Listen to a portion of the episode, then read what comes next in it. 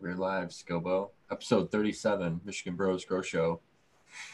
Well, there you go. He just took it from We're me, here with the panel. Sorry for the first time. I was waiting for you, but I, you decided. you got it. Yeah. We're here. Red doesn't have power. Look at him. He looks like he's telling us a spooky story.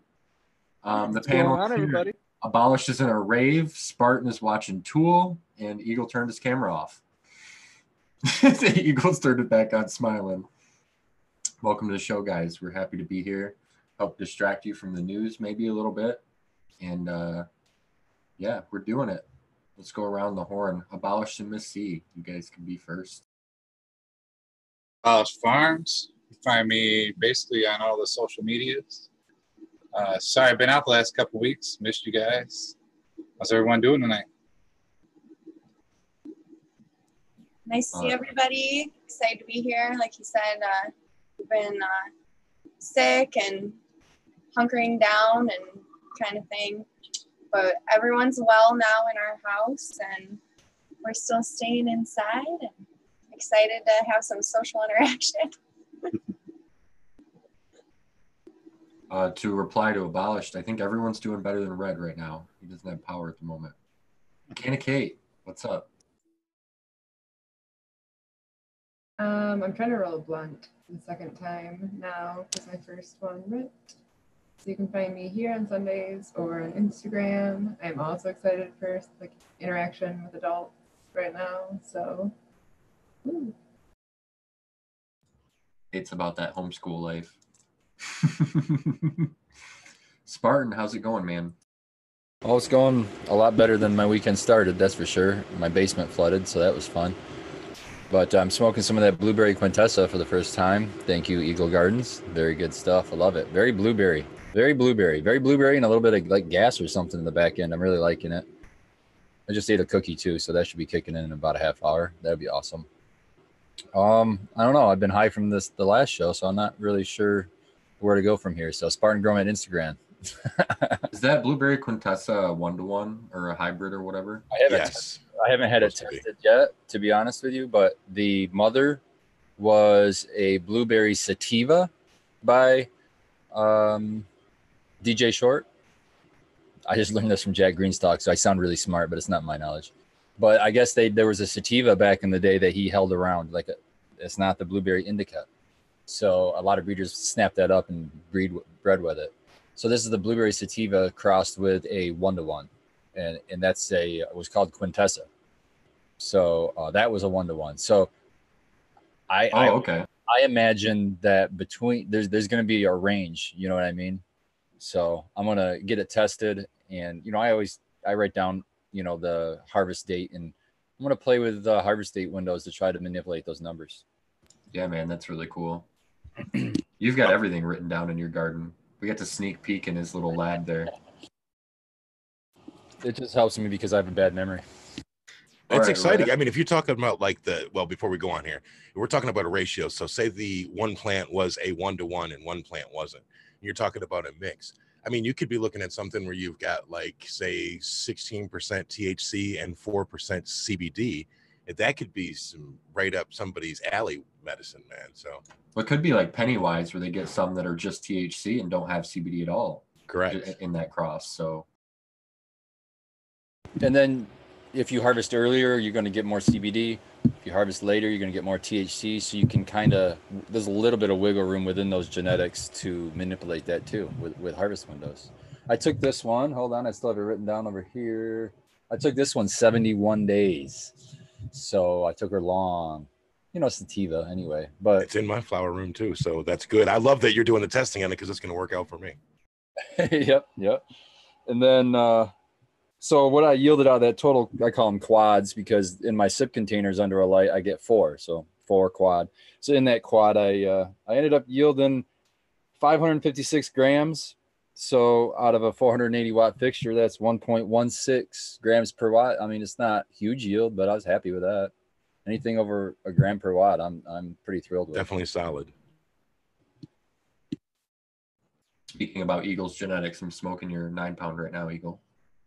Uh, Red Setter, how are you doing, man? Give us a little introduction real quick. Oh, his screen's frozen. He might be gone. Eagle, You can do yours. I got a bud shot of that blueberry quintessa. Here's a, a nug of it. That's what it looks like. Oh yeah. But it's really orange hairs, kind of a grayish. Like my stick. It's got that blue, dude. Blues I usually like do that have that gray. Little foxtail looking structure to it. Yeah. It's I not like really that a lot. the frost level. It's pretty pretty frosty too, but you can't really tell much on on that. It's not like this shit. Shout out to Sticky Drip. I've been I've been eating it up here, but shout out to Sti- Sticky Drip, man. He crossed a, a Mac with his Slurricane, and it's just. It's, I'm gonna have to grow those seeds that uh, you gave me from him. Yeah, there's a. I got. I've got to grow a bunch of the ones that I've got too. He, you saw all the seeds he gave me. It's just ridiculous. You have that cross, don't you? The McFlurry in there? I don't know how to go through them all. I thought that it was in there. It might be. If it is, I know what I'm fucking popping. I thought it was in there. Uh, Eagle, did we do your introduction yet, my friend? Eagle, Eagle Gardens, Eagle Gardens 1 on most platforms. You can catch me first and foremost here every week at 9 o'clock. And just glad to be here. I just wanted to throw on top of that, that uh, bud you showed up there kind of looks to me like it's leaning toward the Quintessa side. And when it comes to a mixed strain like that, I kind of believe that it depends on which way she's been spanked. Uh, I believe in this case, the Quintessa was smacked with the blueberry uh, IBJ sativa. So uh, it'd probably be more sativa, you know, leaning, more chance of getting some good CBD out of it rather than, uh, you know, breeding in the THC than vice versa. That trying to take the sativa plant and put the, you know, male CBD plant on top of it, with less chance of getting that CBD in there. But Yeah. yeah, playing with that harvest window definitely will uh, help your chances of getting something better out of that for sure. I'm excited to to get CBD out of it. That's that's really what I'm looking for. I mean, I like the flavor too. The flavor is amazing. I mean, I already when I started smelling this one in veg, I cut my other CBD plant. I just said not not growing that anymore. This one already smells way the fuck better. I don't care. It's got to taste better. So that, Yeah, That's that's, what- what Eagle was telling us in the beginning. He was like, dude, you guys got to pop these because I'm telling you, the flavor on this is going to be what gets it for you out of the gates. Remember, Eagle?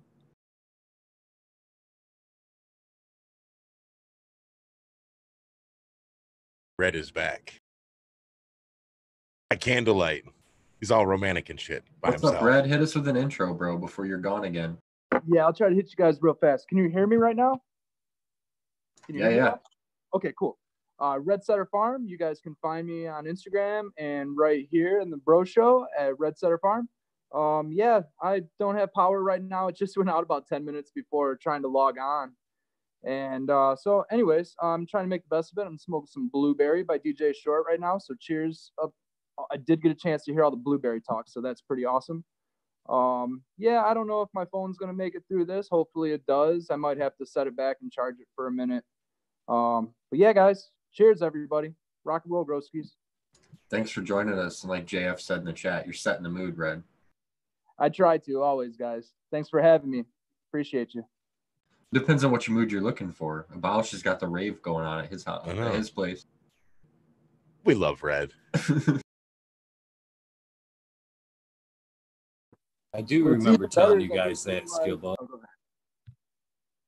I actually popped the, the blueberry Quintessa first, and uh, that strain was so blueberry. I had the blueberry sativa IBJ, so I, I was like, man, if the CBD cross has this much blueberry in it, I've got to pop that blueberry IBJ. So yeah, anything he touches with that gets blueberry through and through. So that's a great strain if you're looking for him. Uh, Coma Creations, check him out. I love those berry strains. I'm always looking for those things. It's so nice to see Abolish Farms back up there on the corner where they're supposed to be. And Miss C here. When I say Abolish Farms, I mean collectively. They know. See, Mm, look, they're both they nodding. They're like, yeah, Okay, yeah, okay. yeah, yeah. Otherwise, I say abolished. I'm good at forgetting her, so I wanted to make sure she's included. Always. I'm good. Yeah, at, no, I know I'm part of Abolished Farms. The majority of like the grunt work in the garden is done by me.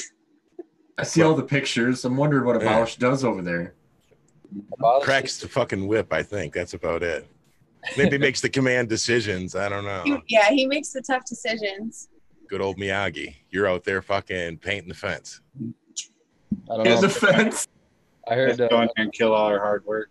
yeah, I was just say I heard a story yesterday from Abolished about uh, Uh, Yeah, he yeah. Goes in there and really, really is just ruthless and, and upsets you. he is sometimes, you know. I mean, but from hearing from other growers and stuff, like it's important to be ruthless in the garden sometimes. But I definitely have like an emotional connection to the plants and.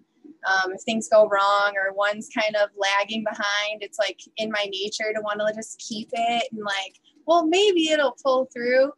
Uh, but Abolish Stories comes behind me and is like, nope, snip, like, we're done with that one. you shall become food for a better plant. It's never. And a if you like, if you like what you're hearing, you're definitely gonna have to check out the late sesh that we're doing. We're gonna be recording it after the show tonight, and we'll be dropping it tomorrow, and that will be with Miss Cantaloupe Hayes. So everybody's gonna want to definitely check that out. Can't wait for some Miss C content. Oh, jeez. What kind of She's, content uh, are we talking? We're actually smoking some of her uh, her pheno hunt right now, the the Babel, and that's her one to one. I really liked that when I got to try that at uh, Dab House, man. That was, remember, I was like, holy shit, this tastes fucking amazing. It's like straight oranges, man. It's really really orangey. I was about to say this time um, we harvested a little bit early because we were trying to make space because we had a he had an executive decision. um, but I think it's almost more orangey terpene flavor right now than even before. Like it's even more prominent. I'm hoping to get a lot of orange out of my orange kush cake that I have in flower. I just started flower yesterday with those. That's I think jil- that could really be a winner. yeah, it's jelly bean and wedding cake. It's something else crossed in that, but um, I'm really excited. Hopefully, there's a lot of orange. I'm not doing orange, but I popped some marmalade seeds that I got off of Eagle the last time we met up at Vehicle City. And uh, so I'm really hoping to find that. He said that the flavors were deep on that one too. Dankman asked us real quick, uh, who do we recommend for sex testing? And I would say Farmer Freeman is who I would recommend for sex testing. There's a lot of them though, and they all seem pretty much equally good. So just look for pricing, I think, unless anyone has any arguments with that. I don't know how complex that is what they're doing there, but it seems like there's a lot of labs doing it now. I don't know the price, but I know PSI does it um, in Ann Arbor. I'm not sure about their other location or if they have any other locations yet. Oh, the Spot Labs out in I think that's Kalamazoo. They also do it. They're a little more pricey. I've never used it though, but I'm sure they're decent. They haven't been shut down. They're not Iron Labs, so JC3 in Jackson either does or is going to start doing it soon too. So that'll be cool. JC3 is it even open? I th- I thought that's been closed down for a long time. Mm, sorry, seed seller. Oh, okay. So like the backside of what was JC3. It's Yeah, just okay. the same thing in my mind. Well, JC3 is they still have a, a building. It was actually right. Uh, you guys sequence. You guys drove right past it when you went to Mitten Canico, but uh, Yeah, yeah. But I, I think it's just like a caregiver spot right now, like a caregiver grow or something, because there's no one ever there. I would say I don't think they do anything in there. I had a chance to talk to the owner a little bit when I went down there for that thing with 2020. He was like a super cool dude and basically told me like the history of them getting shut down, kind of. And it sounds like he had a good thing going for a while. It kind of sucks it's not there anymore. I definitely have to go with sequence with the Farmer Freeman. I used him uh, a couple. I don't remember what off it was, but it. I tested it and I let those strains grow out, and the ones that said they were male, they were male, and it was really easy and cheap. I used to have a. I don't know. I'd have to double check, but I used to have a, a code with him. I'm not sure if it's still active. It's been a while. Oh yeah, Eagle, you forgot to shout out your other show. Eagle does a show on YouTube every night now. And he would like to have a lot of viewers there. So if you have a, the chance, check out Eagle on YouTube at 11:30. He and I did Appreciate one that. on uh, what day did we do that? Did we do that Friday? I think it was Yeah. Friday night we did. I did Right. one, and it's the best one so far. So check that one out, and uh, make sure you like and subscribe. Make Yeah, I sure you missed say it was better than Scobo's. I don't know. I, that was kind of hard. I made it to the chat for Skillbows, and it was a lot of fun. So I'm gonna have to go back and rewatch yours. We'll see. Love you, AB. Thank you, sir. That's one vote. Scobo, you were saying that you almost spit out your beer while drink or while watching mine, so it must have been pretty good. He did. You know what he said? He, he was talking about, you know, like, oh, you know, how you surviving through this lockdown. And Sequence says, he was like, well, you know, I've been smoking all kinds of weed and watching all kinds of Pornhub premium. So there's that going for it. But it's not very productive, but I'm doing things. And I was drinking a beer and I about fucking spit that shit all over my screen, man. Love you, man. You just got to be real with the people, you know? They can tell if you're faking it. Yeah, we're to get Red Setter. Hopefully, he's got power tomorrow, so he can be on tomorrow. Hopefully, get you guys on one by one. Yeah, man. Yeah, Yeah. hopefully I'll be able to make that tomorrow night. I agree. I'm excited for that, Eagle. I appreciate your uh, invite on that too, man. Um, the only thing that would hold me back is if, uh, for whatever reason, I have to stay at the farm. You know, hopefully I don't lose power out there and have a mess to clean up. So, yeah, man, I'm really excited. Do you have a way of knowing if you lose power out there, Red? I do. I have I have some cameras set up out there, so I'm able to keep a monitor on that. And then uh, I also have like Amazon Echo Dots and things like that, so I can just like real quickly like skim through an app and see if my devices are turned on out there, things like that. The Echo Dots are great because I don't get good phone signal out there sometimes.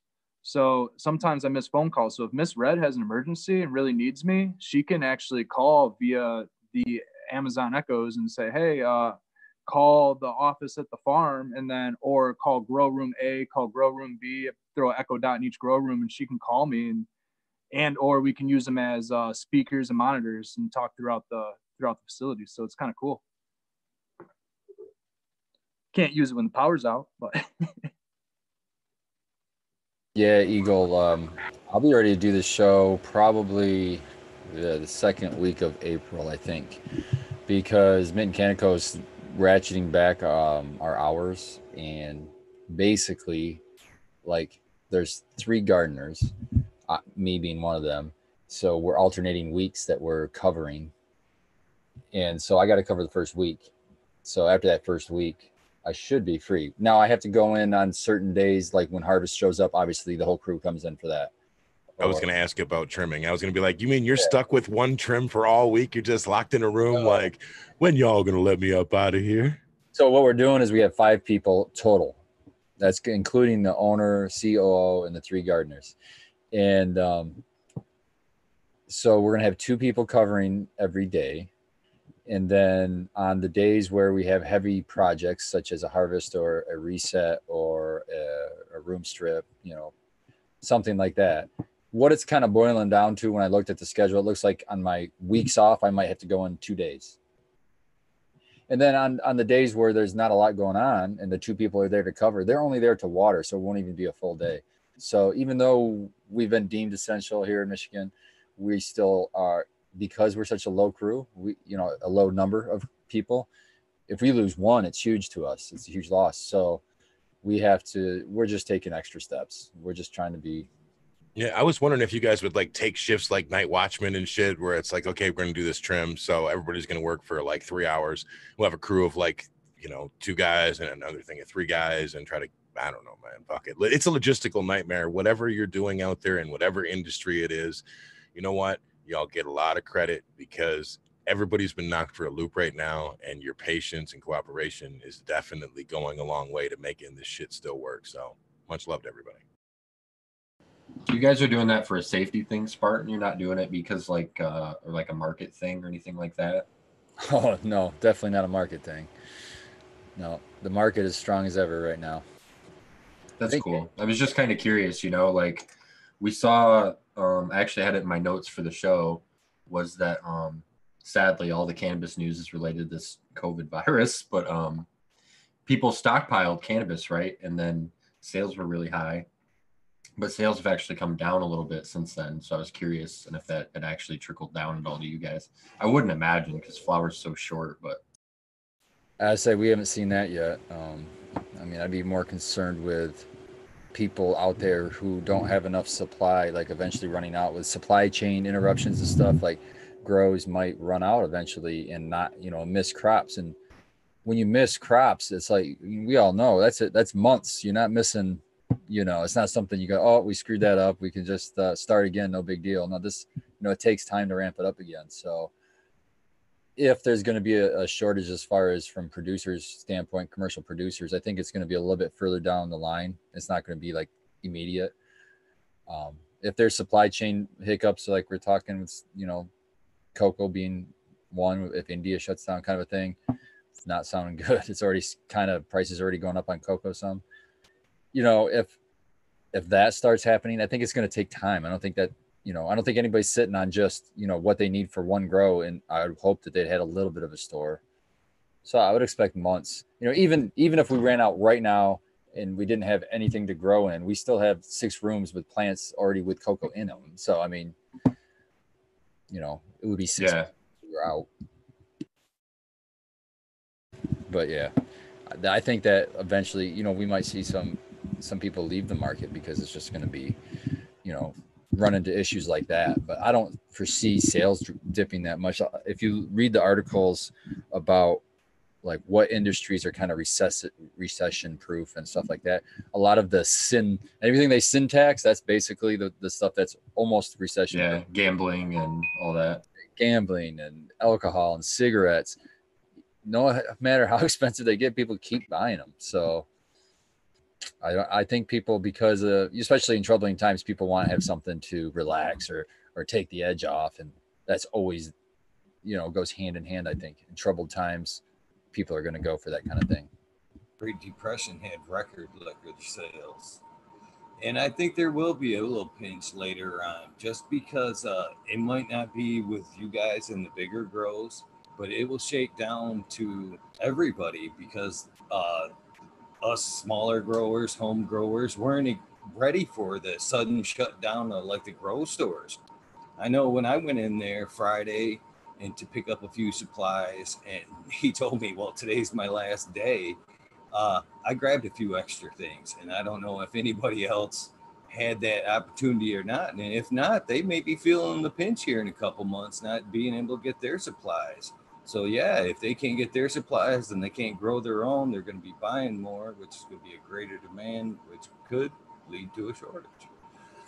I'm super stoked that I went the path I did on taking the time to learn organics and, and the theory behind it, the reasoning behind it, because I'm confident enough of myself that I'm down to three bags of M3 right now. So, and, uh, but if I were to run out of that and I couldn't source it or I didn't want to go source it, I'm still pretty confident.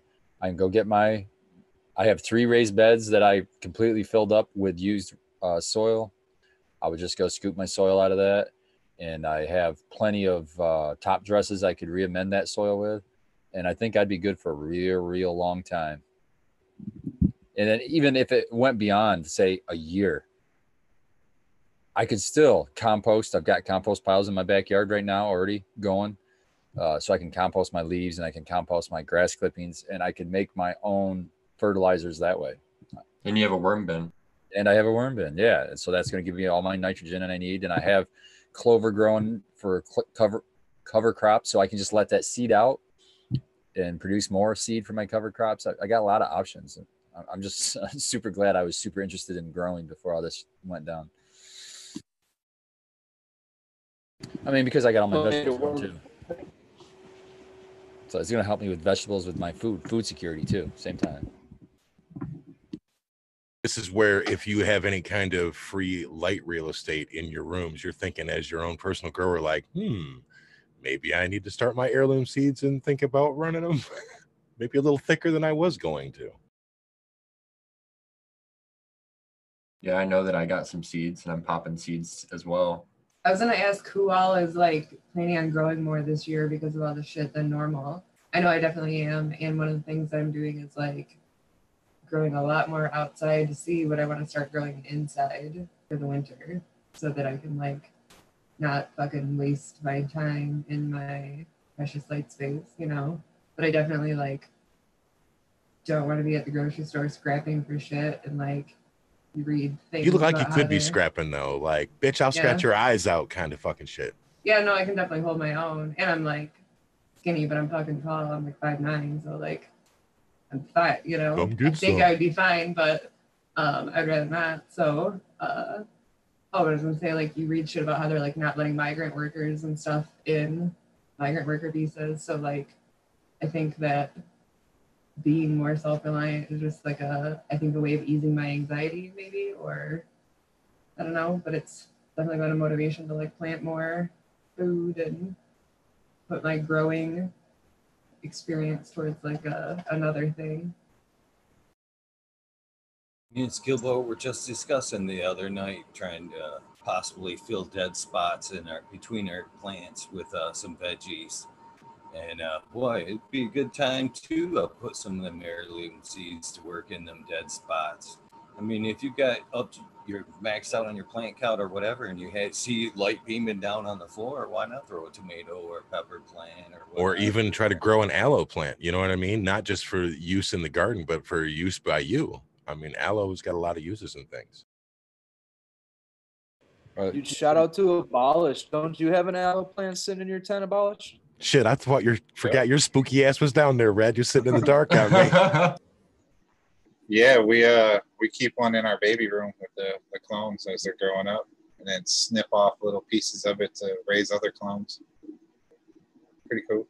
Miss C's wanting to take it out of there and use it as like a, a house plant because we don't have any house plants right now. You guys should make a video of doing that to try to clone those. I think that'd be really good content. Tell her to Yeah, clone I- her own. I just made a bunch of clones, but we didn't, we didn't take any video. Well, that kind of segues into the other topic too. Yeah. Well, I was gonna say too, we were actually pricing out raised beds and soil and all that today, and it looks like we can we can get a hold of the Coco Loco easily. I can get it like a 27 cubic feet pallet of that stuff right now, and uh, the raised beds are easy to find. But what we're struggling with is we want heirloom seeds for all our veggies, and when you look it up, you're basically got to wait a month to get them mailed here, and I'm on the startup now. So Go go to a store. Go to a store like Whole Foods or something, eh, or any place you know sells good organic produce, like uh, Kroger, for me, and uh, get the oldest shit that they have wrapped up that they want to move, and uh, as long as it's organic, pop that seed out and use it. Good point. that's smart. Yeah. Not just smart, Kmart smart, folks. And if you don't want to buy the old shit, you can buy the stuff that you can use, so you could eat the vegetable and then just save the seeds, and then you have zero waste. I was gonna say I just had peppers come up today, well, like last night from seeds that I cut out of like you know those like bags of mini peppers or whatever. It was like it's like part of fucking homeschool is we're growing a bunch of shit, and I was like, do you think these seeds will pop to my kids? You know, so it's like you can definitely grow shit from stuff you buy at the grocery store. I don't know what it'll turn out like, but those seeds popped up faster than the other ones I put in dirt at the same time. Yeah, I've eaten apples before and seen seeds inside the apple that have sprouted inside the apple. I've seen the tail coming out and everything. So totally viable. Even even if they are GMO'd or something, you might even they might it might be GMO'd in a way that it doesn't pass to the possibly to the offspring. I don't know, but uh, if it's use a GMO seed or starve, use the GMO seed, man.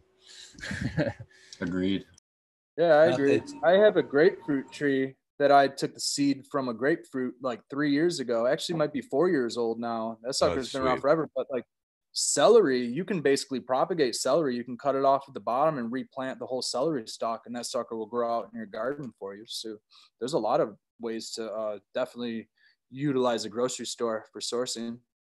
Yeah, chat's given a bunch of advice on how to clone different uh, vegetables as well. I liked uh, Sam Finley saying with organic tomatoes, you can just slice it up and throw them on the soil. I think that's awesome. I mean, it's like we've been you have to doing do is- cultivation for 14,000 fucking years though. So like obviously it doesn't have to be like some mechanical process and shit. We just have to go back to our roots. Well, so one of the things I tried doing was taking like a strawberry and just putting like a chunk of it in dirt. Cause like, I don't know, strawberries just fucking fall off the thing and grow, right? And I watched a video where this dude was like, let's see if it works. And then he never posted an update, which should have been a clue for me that it wouldn't work. It like it like immediately It's a grew good this like fucking huge puff of like mold. I don't know what. So What you got to do is strawberries. You have to freeze. You have to remember it falls off the plant, and then winter comes. So you got to freeze those seeds. The seeds are weird on a strawberry; they're on the outside of the fruit. But yeah, ta if you can collect those seeds, you can put them in the freezer. Do it for at least a couple days.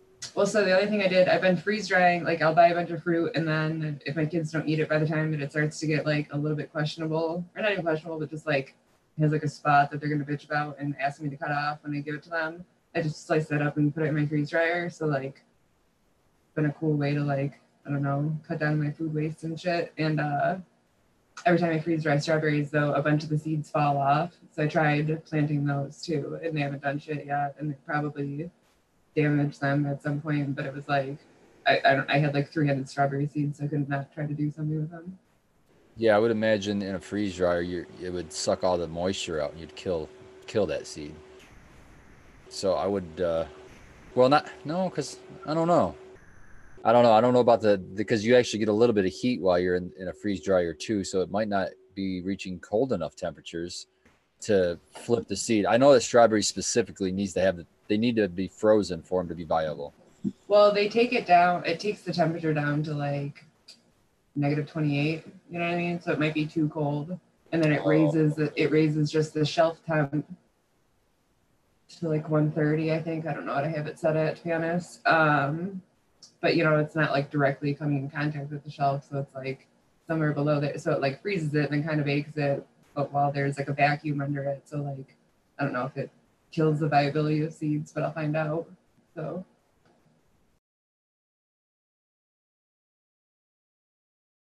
Shout out to the MI Gardener because he's got a pretty cool video about how to use blueberries and toss them in the blender and start those seeds up. He's got a YouTube video, I think, uh, on how to reuse blueberry seeds. That's pretty cool. He also does online sales of of the uh, veggie seeds too. for a dollar a pack usually. And that dude has a video on every single vegetable you can think of, just about. He's got he's a wealth of information.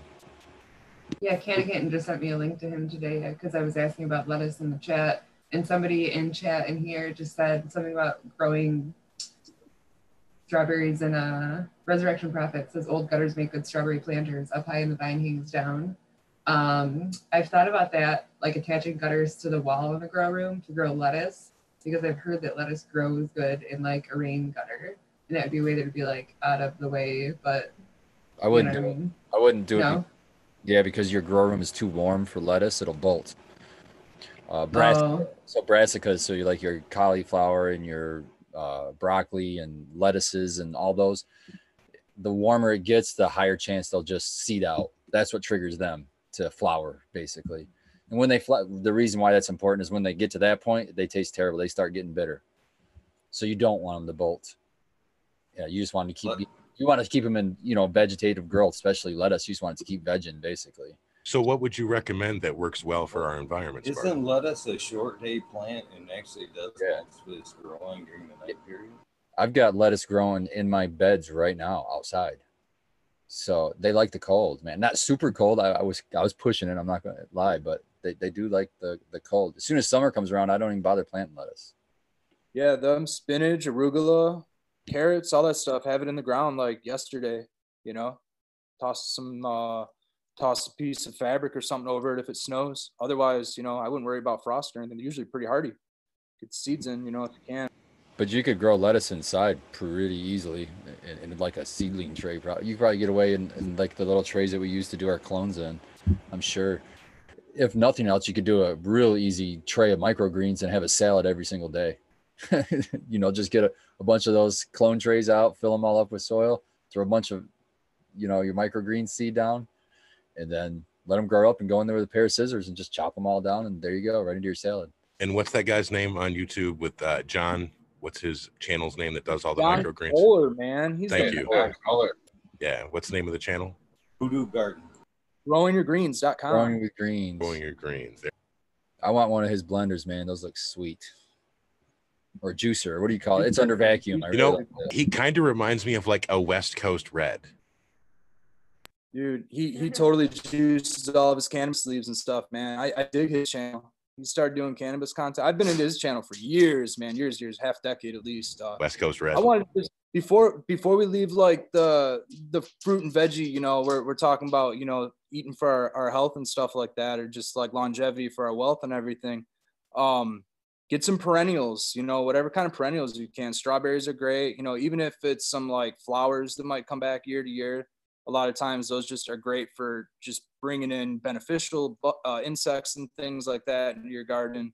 Uh, pollinators most importantly i mean if you want any fruit you need pollinators. So get some flowers in your yard especially perennials because then you don't have to source them next year you know my big focus is like maybe some blueberry bushes and some raspberries and things like that that are always going to come back but strawberries are great you know and there's so many perennials man i can just list on forever but You know, that could be like the silver lining to all this shit is that everybody branches out and tries to like learn how to grow their own food, which is, come on, man. It's got to be fucking healthier than the bullshit that they're trying to pawn off on us, really.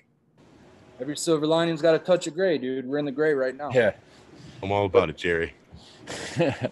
but those like what's really hard to find, especially for Michigan, is a perennial vegetable. And so like asparagus, that's the only one I can think of off the top of my head. But that's something that I mean it's pretty much perennial. It'll come back for about 10 years or so before it starts getting to be where you need to reset it. But asparagus is a good one. Except for not for sequence because he can't handle asparagus apparently. Don't like potatoes and carrots come back sometimes, and onions. My uh, pumpkins and uh, strawberries come back every year. I got those in like a, I think it's like a four by four tub. Yeah, strawberries, you know, I was talking more vegetable. But yeah, strawberries more of a berries. I'm just saying like there's tons of like berries and fruits and stuff, but that's all sugars. Not that they're bad, not that they're terribly bad, but I mean if we ate just that, it's not going to be very good. You need to get some vegetables and some fiber and everything else going. As many colors as you can get too. I'll drop a couple of tomatoes out into the garden, you know, before I pull the plant at the end of the season. And I mean, I, I'll tell you what, I could go out there, I could probably not even plant anything, and I'll have volunteer squash. I'll probably have volunteer cucumber, tomatoes, cannabis. I'll have volunteer everything out there. Yeah, I love that stuff. Dill, you can't kill dill. I, I I'm pretty much convinced that dill might as well be perennial because you can't kill that. It's just gonna fucking forever stay in your yard. It always grows somewhere Yes, else where you don't want it to be.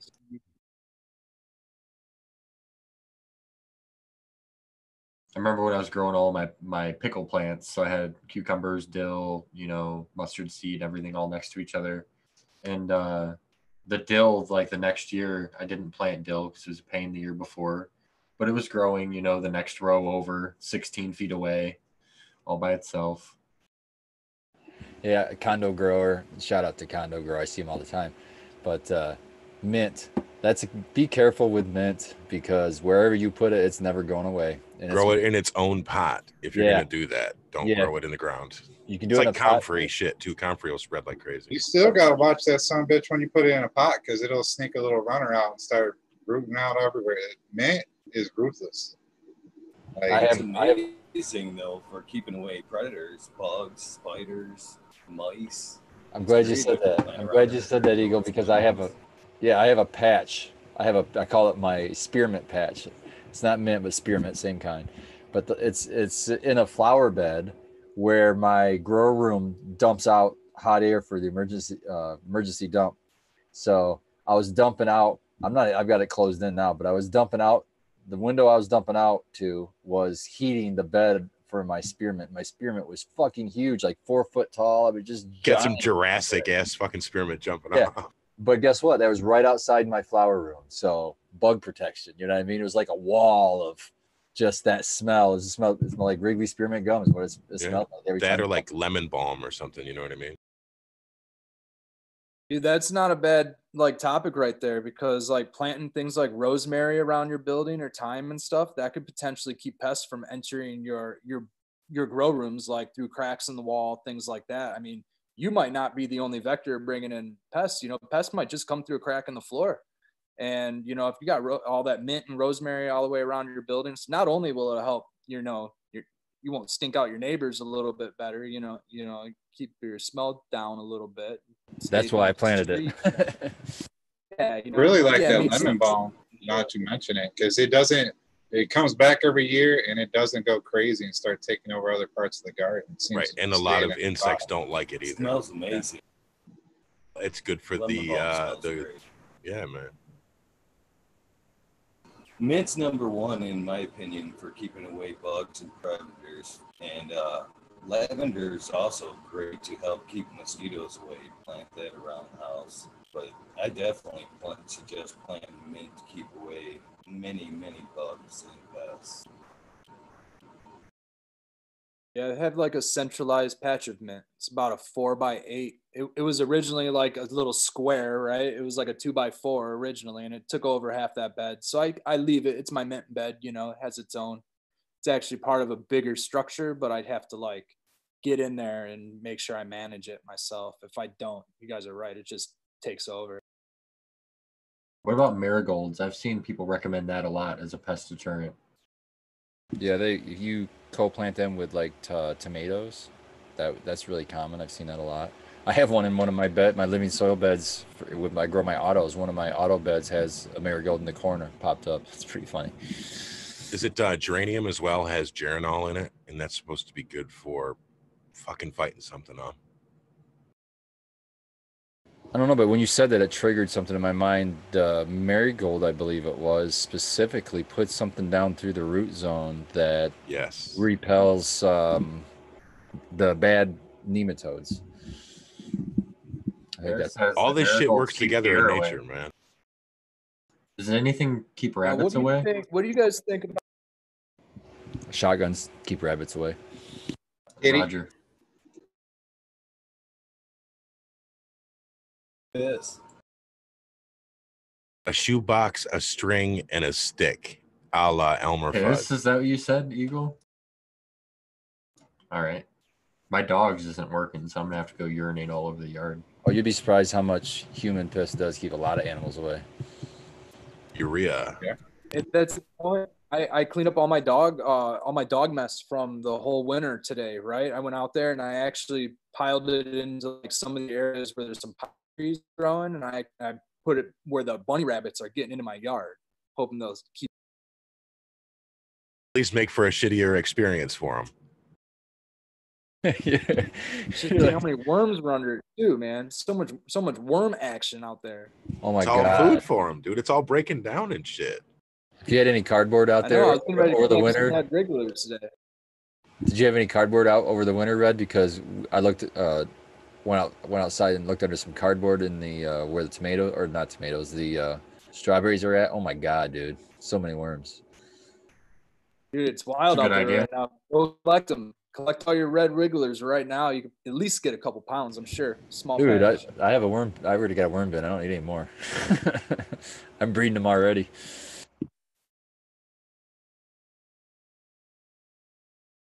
Bad Bunny says they'll take the rabbits. If you come out and trap them, you can have them, dude. I've got like six rabbits that are all over my yard, and I try to grow a garden every year, and I'm afraid they're gonna eat all my shit. Man, wild rabbits, you gotta really worry about worms, man. Them things are usually just chuck full of them.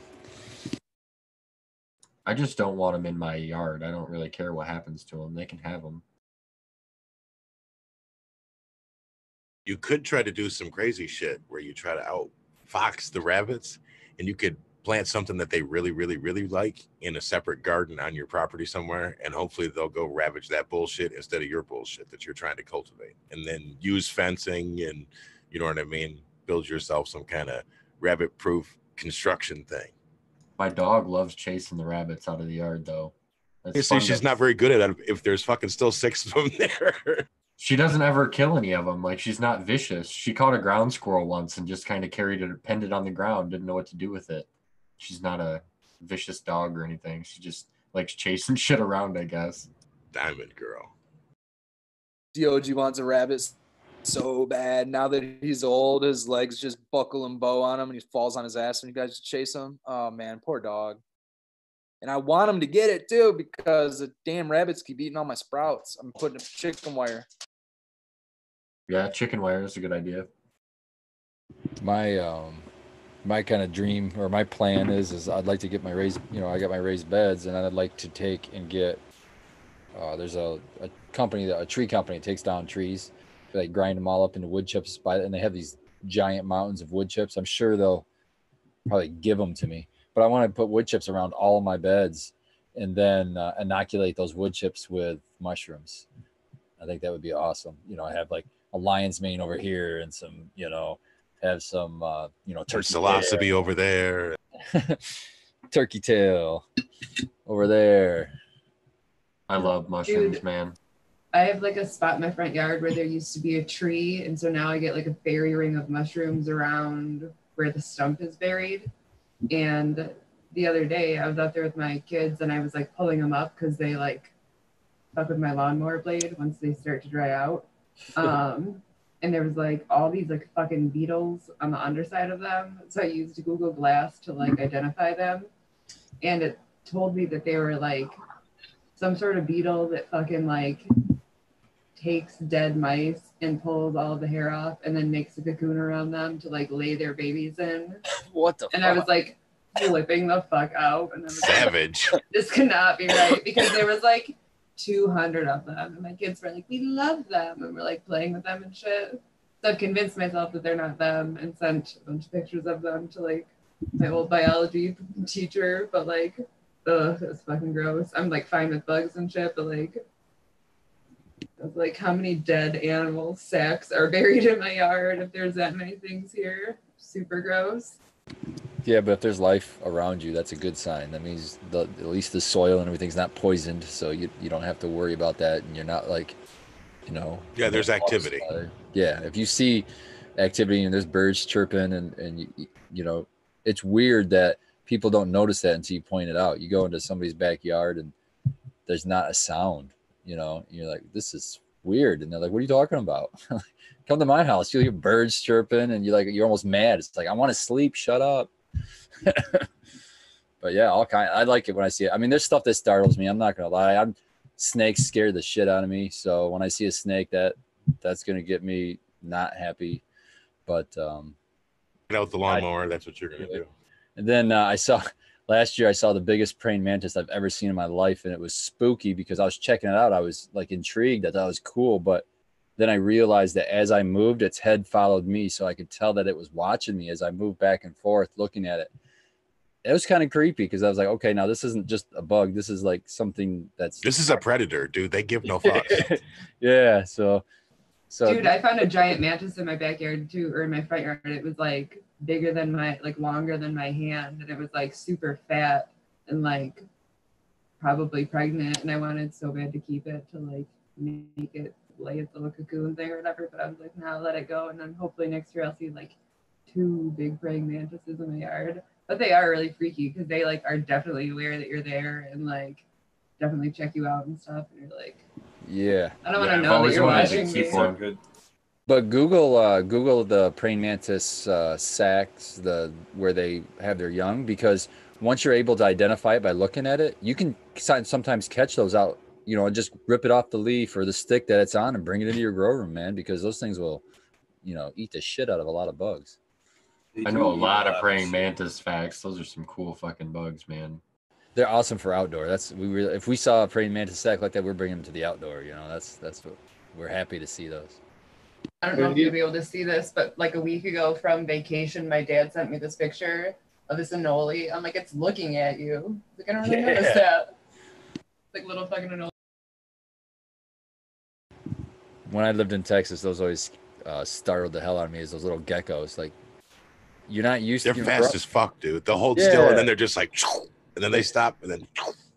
like growing up in Michigan, you don't ever see things like that outside like that. But then you you know it's just something different. And it, they're cool as shit, but it's just weird to go and it just a little. You're you're in the same country. It's not like you traveled you know to another country, and yet it's so different. So uh, I love that kind of stuff. The United States is so big; it almost is like a bunch of countries, you know, stacked together. It is 50 countries, dude. What are you talking about? Yeah, for sure. Like Michigan, we're very much about the lakes and stuff here, and there's some places where they don't have any lake culture at all because they don't have lakes, you know. Yeah, it's true. that's another thing. We're spoiled with the freshwater because I was very unimpressed with the ocean once I got in it. I thought it was wonderful to look at. Dude, when I moved into fucking when I got in the army and shit and started going other places and you know I was in Missouri and that's land like like a motherfucker down at uh, Fort Leonard Wood. You know what I mean? That's at the Mark Twain National Forest and shit. So that sucked. And then when I was in Germany, there wasn't a lot of water around me. Every time I came back here, I was like, shit, I love it. Yeah, as soon as I got a mouthful of water in, in the ocean, I was like, "Oh my god, what in the hell? this is fucking What have I terrible." done? It kills my anxiety. I can't do the ocean, man. I just don't get swimming in water where there's like a hundred things that can fuck up my day. I mean, even in the Great size. Lakes, though, you swim in the like Lake Michigan. It's so big that it's your entire horizon. You know, it, you might as well be the ocean. It's gone, dude. There's nothing there. When you see Lake Yeah. Huron, that's it. It may as well be the ocean because you ain't seeing the other side of shit. yeah, and there's some scary fish in that motherfucker too. Big ass sturgeons. Won't get my ass in that big ass in, the, in that big water for nothing. Florida, the Keys, I've been down the Gulf of Mexico, and my fucking, you ain't getting me in that shit for nothing. Nothing at all. what in particular do you not like, Eagle? Just all of it? I'll be chased by an oil fire, and I think I'll take my chances with the oil fire before I'm running into that bitch. Damn. Now, is that an oil fire on the water at the same time? Like some MacGyver shit where you're swimming away in the 1980s with the big gasoline explosion behind you?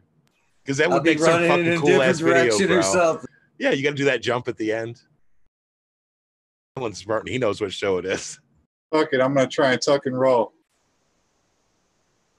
Yeah, man. I don't. I, w- I was. I'm not gonna lie. I was a little off put, and I went back into shore. I went. I was in the Gulf of Mexico da- when we went to. Well, I lived in San Antonio, but we drove down to uh, Corpus Christi, and it's the Gulf of Mexico. There, it's really warm water. It's almost like bath water.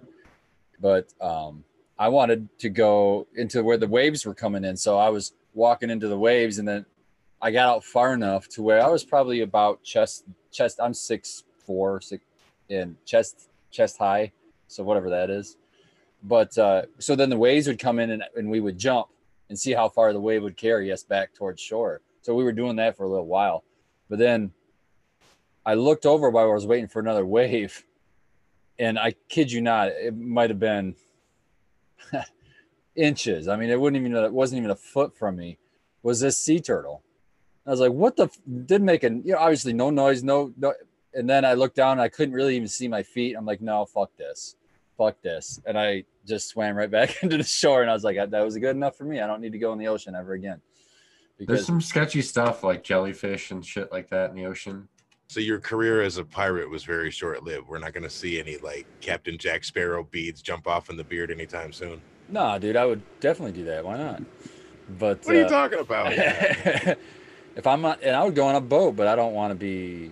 I want to be able to at least see shore. I'm a really good swimmer, so I'm not really too worried about it. But when you get out on oceans or even the, the Great Lakes, and you get out to where you can't even see shore, just like was a sequence was saying. you get that moment for sure. Yeah, when you look all around and all you see is water. No, fuck that, fuck that, because you don't know what's in that water and you can't. That shit is cold, and if you get a cramp, god damn it, you'll get scared for a minute. You're like, ooh.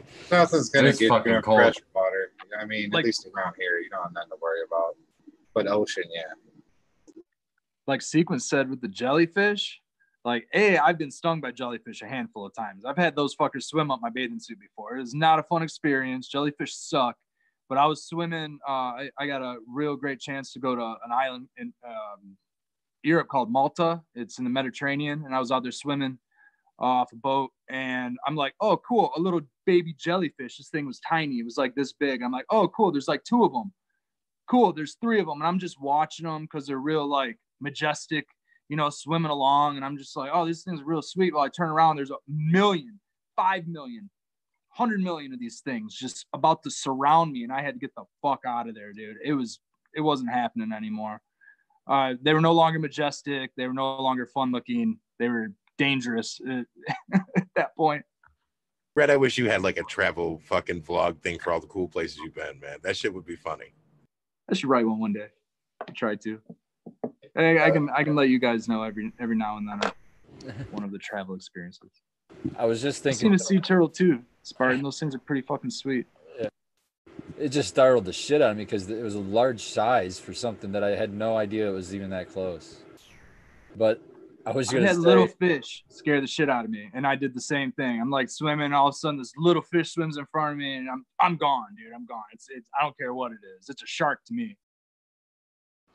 I was thinking in my head when you were telling that story about the jellyfish, and I was thinking, if you would have asked me at the beginning of this show that someone was going to tell a story about getting a jellyfish up their swimming trunks, who do you think it would have been? And you would have been my first guest, bro. So, You know what? The- the- but the fact of the matter is, you're not shocked that it comes up as a topic of conversation on this fucking program either. You're just like, oh, well, it had to be Red then.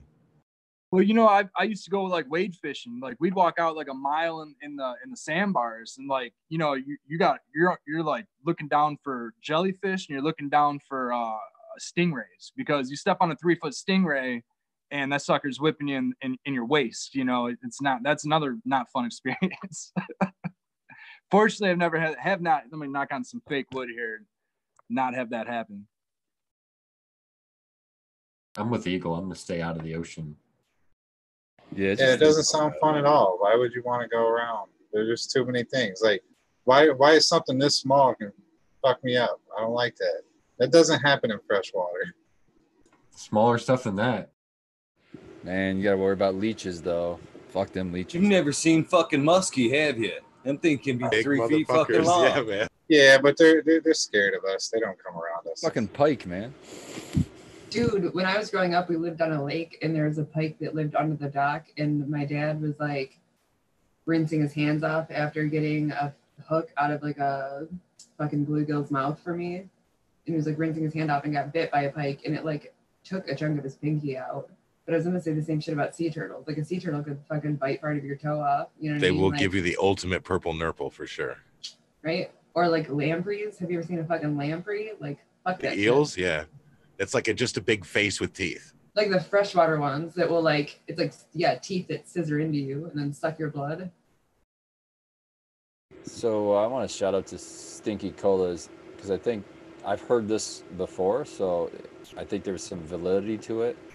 But long story short, they're saying a long story short, they're saying that a lactobacillus culture called gasseri can help with this COVID in the body. It uh, represses the activation of purine, which the purine is the energy source required for the mutation of the COVID that allows it to survive in our bodies. So that's that's encouraging information if true. Interesting, yeah. Um, I'm looking up high purine food. So this is wild game, red meat, seafood, organ meat, including liver, kidneys. Um, so that's Those foods have are high in purine, yeah, yeah.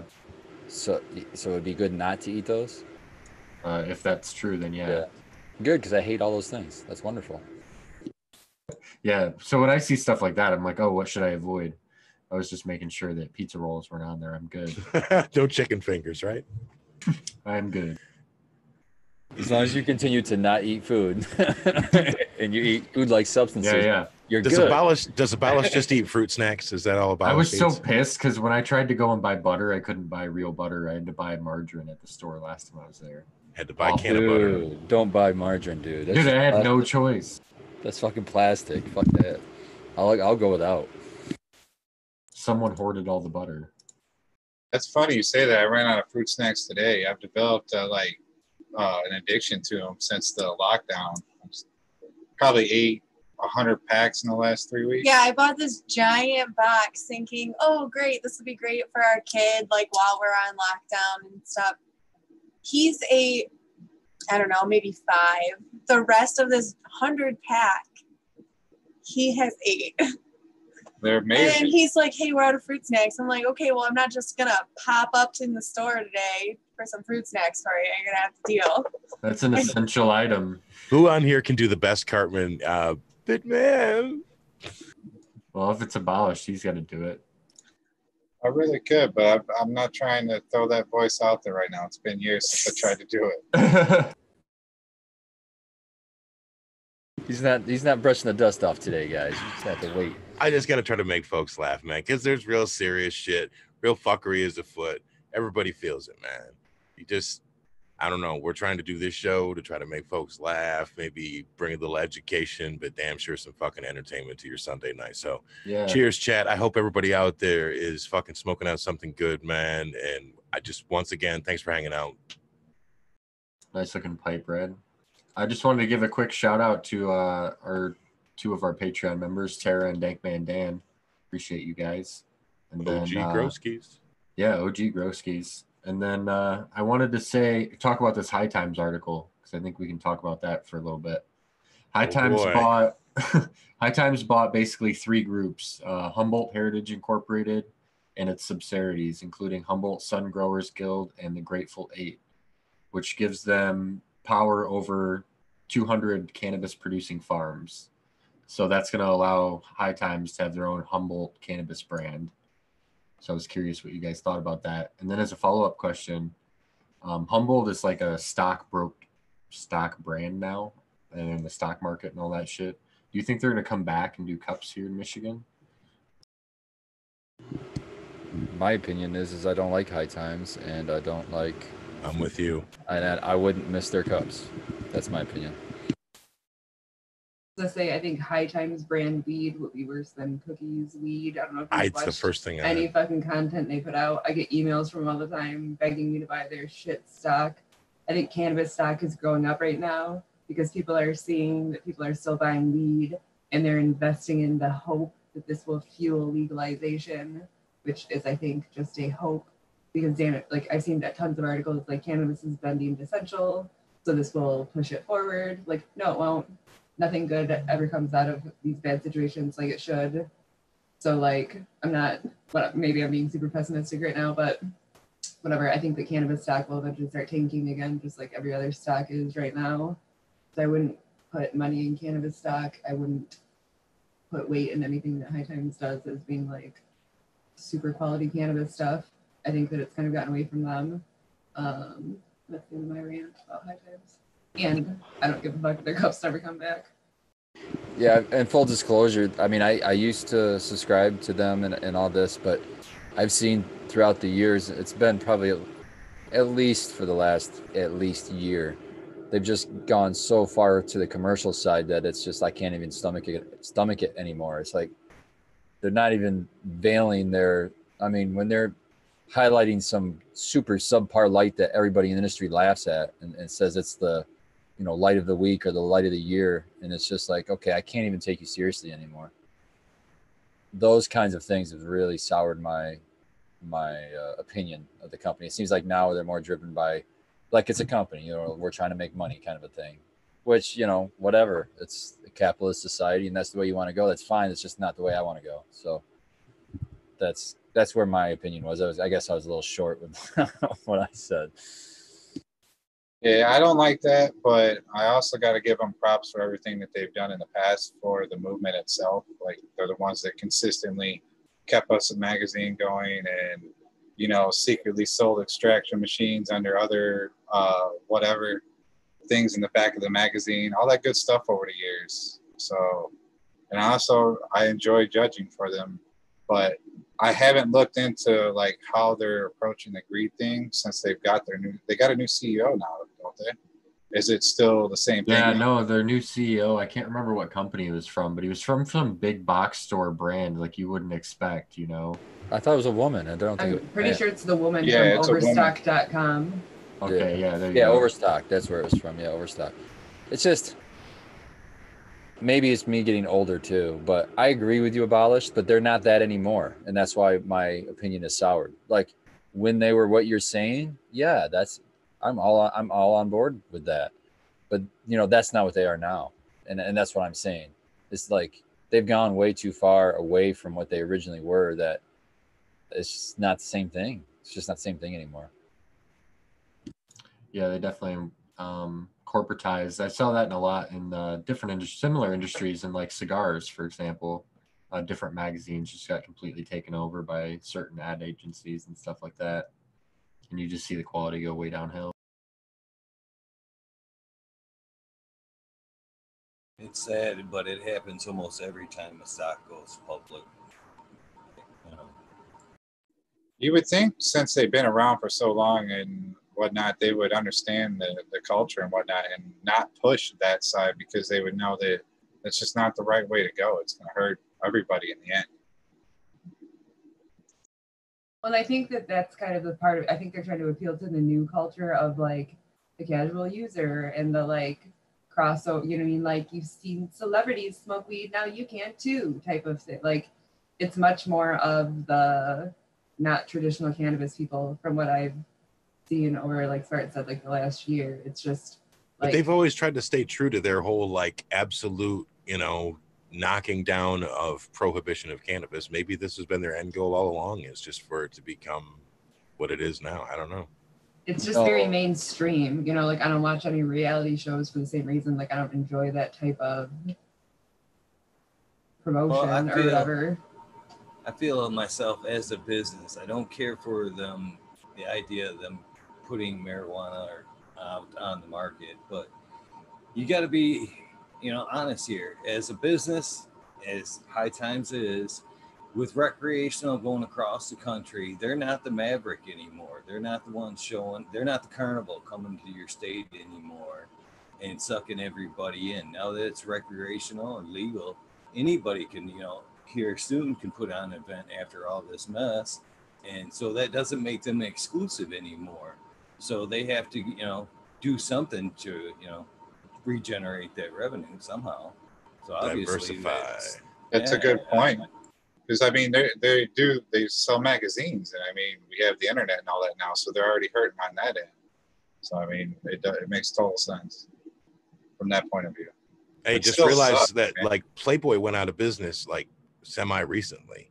That's a magazine from the 1950s, but you know, it's the same thing. Who's paying for that anymore?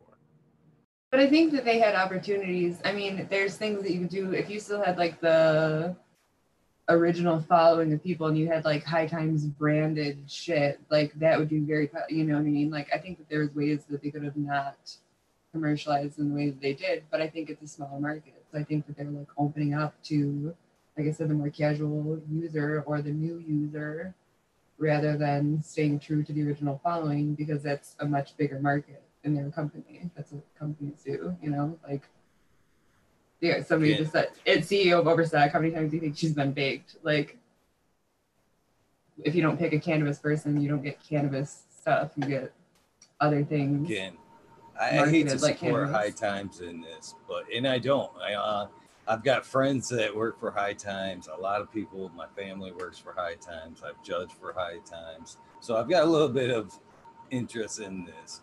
But um, damn, I forgot what I was going to say here. Sorry, Kate. Give me a sec. I hate that shit. It happens to me all the damn time, man. It's that short term memory loss. But you're standing up for high times. Good luck. Oh, I know what I was saying. I know what I was gonna say.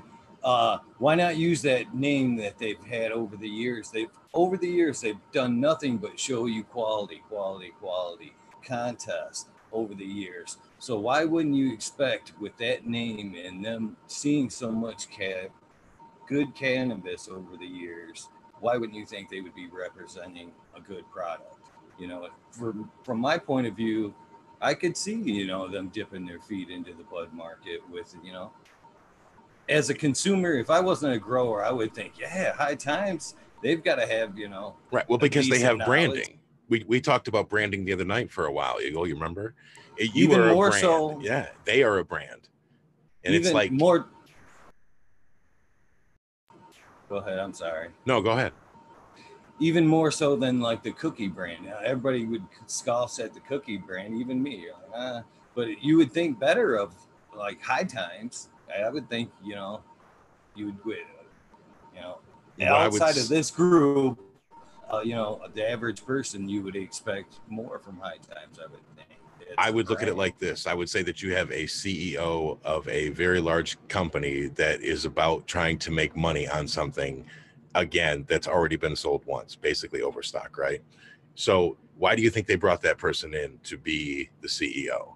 It's to try to basically wring as much money out of the market as they can, just like any other chief executive officer for any other business that is publicly traded. It's publicly traded, meaning that it needs to show a profit It needs to be able to produce dividends to give to shareholders. So my thing is, great, you've got the branding. Now what are you going to do with it? If you come out of the gate strong and you stick to your core principles and you market yourself the right way as High Times, you could fucking crush it because maybe people do want to work with you. But at the same time, every time you change your CEO, you you have to really be careful because you're changing your actual company. The decisions will be different. You know what I mean? So I I don't have a lot of faith. It could happen, were- but I don't have a lot of faith. They were bought out by Dope Magazine, which is another, you know, cannabis publication. So they're trying to spread out in the field as much as they can. Money But, makes uh, great marketing, but not necessarily fantastic medicine. The point that we're all making here is that they, when they brought in the CEO, they went greedy because obviously Overstock.com is, you know, that's what they were all about is making as much money as fast as they could, you know, moving as much product as fast as they could to make their bonus. Well, they're a public company, like you know, Skilbo and Kate said. Their whole market is producing product, product for profit. So, um, you're going to see them doing that, and that's fine. I mean, that's I was just gonna say, like, as soon as they went public, like, the only reason you buy a stock is to make money off of it, unless you're like buying a share in the Green Bay Packers, so you can say that you own the team. Even though he's doing that with high time stock, they want to make money, so they've got to be doing things that are making money. But I don't think I don't have any like faith that they're going to be producing quality cannabis because they don't produce quality cannabis content anymore. I mean, it's like fluffy bullshit. Yeah, I have to but watch. At the So- at the same time, I don't think High Times is going to have like minute control over the grow. If they were smart, they went and found a grow that already had the quality and they just bought them. Now, I don't know enough about this Humboldt brand, but I mean, if Humboldt is like Humboldt County, just the name kind It of is, but I that, I think that that's kind of shitty all by itself. Is like we probably went to Humboldt just so that we had that name, you know. But it's not stupid. You know what I mean? I mean, Yeah, I'm- I not say there's necessarily. the marketing again, you know what I mean? And everybody knows Humboldt from that fucking Netflix documentary or whatever it was. So like again, is it a name thing or is it something else? But I also think that like we on this show have a different standard than like the normal consumers in the marketplace. If you go to a dispensary and look at a lot of the shit that's sitting on the stuff shelf, you'd be like, I would never fucking buy that. People are stoked to get. So like does it matter if High Times brand is boof? Probably not. People still get cookies tattoos. You know, like they'll still make money if they are not stupid. Shout Well, I 100% agree that the quality will probably be, you know, shitty. But as a business move, I see it to be smart. I agree with that. I think that they're going to end up making profit in the short term. I just hope they stick around in the long term. I mean, they had a legacy, they have a legacy that they earned, like Abolish said, and like you said, they produced content for a long time for a lot of people, and um, hopefully they find a way to like stick around and not lose to the greed machine. You know, like some businesses do, some don't. we also got to remember that the like the forum community and the we two community that we're a part of we're a very small population of the actual like uh, people that spend money on cannabis Niche So- market. yeah so i mean it's really we have to spread the word to our friends family like all the people that don't watch this stuff because the majority of people majority of people that watch this kind of stuff and uh, go to forums they all grow themselves so they're they're real minimal impact on the market. You gotta remember that. And somebody like a ceo from overstock it's all about uh, making a profit is pretty smart move considering high times is a household name even to people that never smoked cannabis before if they go into smoking if it's got a high times label on it even if it's mids they're going to consider that uh, viable or top quality I agree because most people, even if you haven't been around cannabis, you know, community before, you'll recognize, just like you say, the high times branding before you'll recognize that cookie brand. I think the high times one hits a different age demographic, but I think that you're right in that demographic. Um, I think that the cookies brand or similar brands like that are very, very popular within their own demographic for sure. Just from what I've been able to see. I hope I hope the trend goes away from brands as far as like what we're seeing now.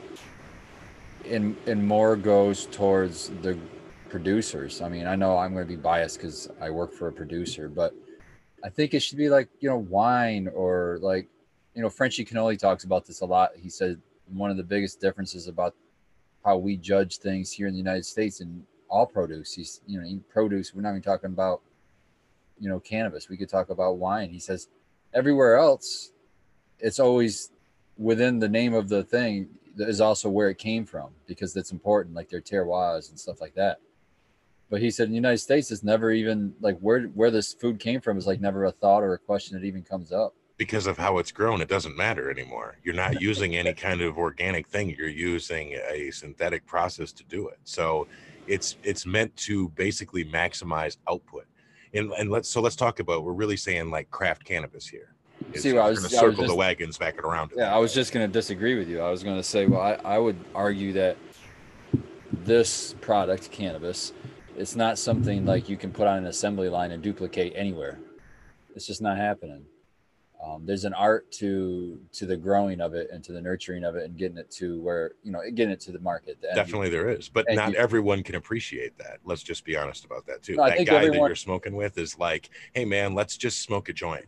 Or, hey man, let's just I- smoke a bowl. They don't really. I care. agree. I agree with what you're saying, but I also would say if I gave that guy a very subpar product and I gave him a very high quality product, he would still be able to tell the difference. And I in that, with both of you, yeah. Sure. so in, in that is is what my argument lies is that on the higher end of the scale, I think it's at least important to have credit to I think let me rephrase this. I think the information of, for example, in cannabis, where was this grown? Or or what producer grew this? I think that gives you far more information than this is 10% THC. Right. Well, it goes back to what we were saying earlier about branding. It goes back into talking about people vote with their dollars. It goes back into the whole CEO thing. People vote with their dollars. So when you go to the store and you look at tomatoes, for example, you see that the majority, if you were asked the grocer, what is the percentage that you sell of organic versus just regular ass tomatoes?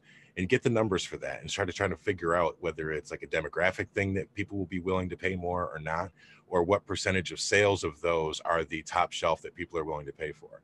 Because i'll be honest with you i've gone to dispensaries and i i you know just to use this as a marker i've gone to dispensaries and i've smelled the $22 fucking uh, gram you know what i mean?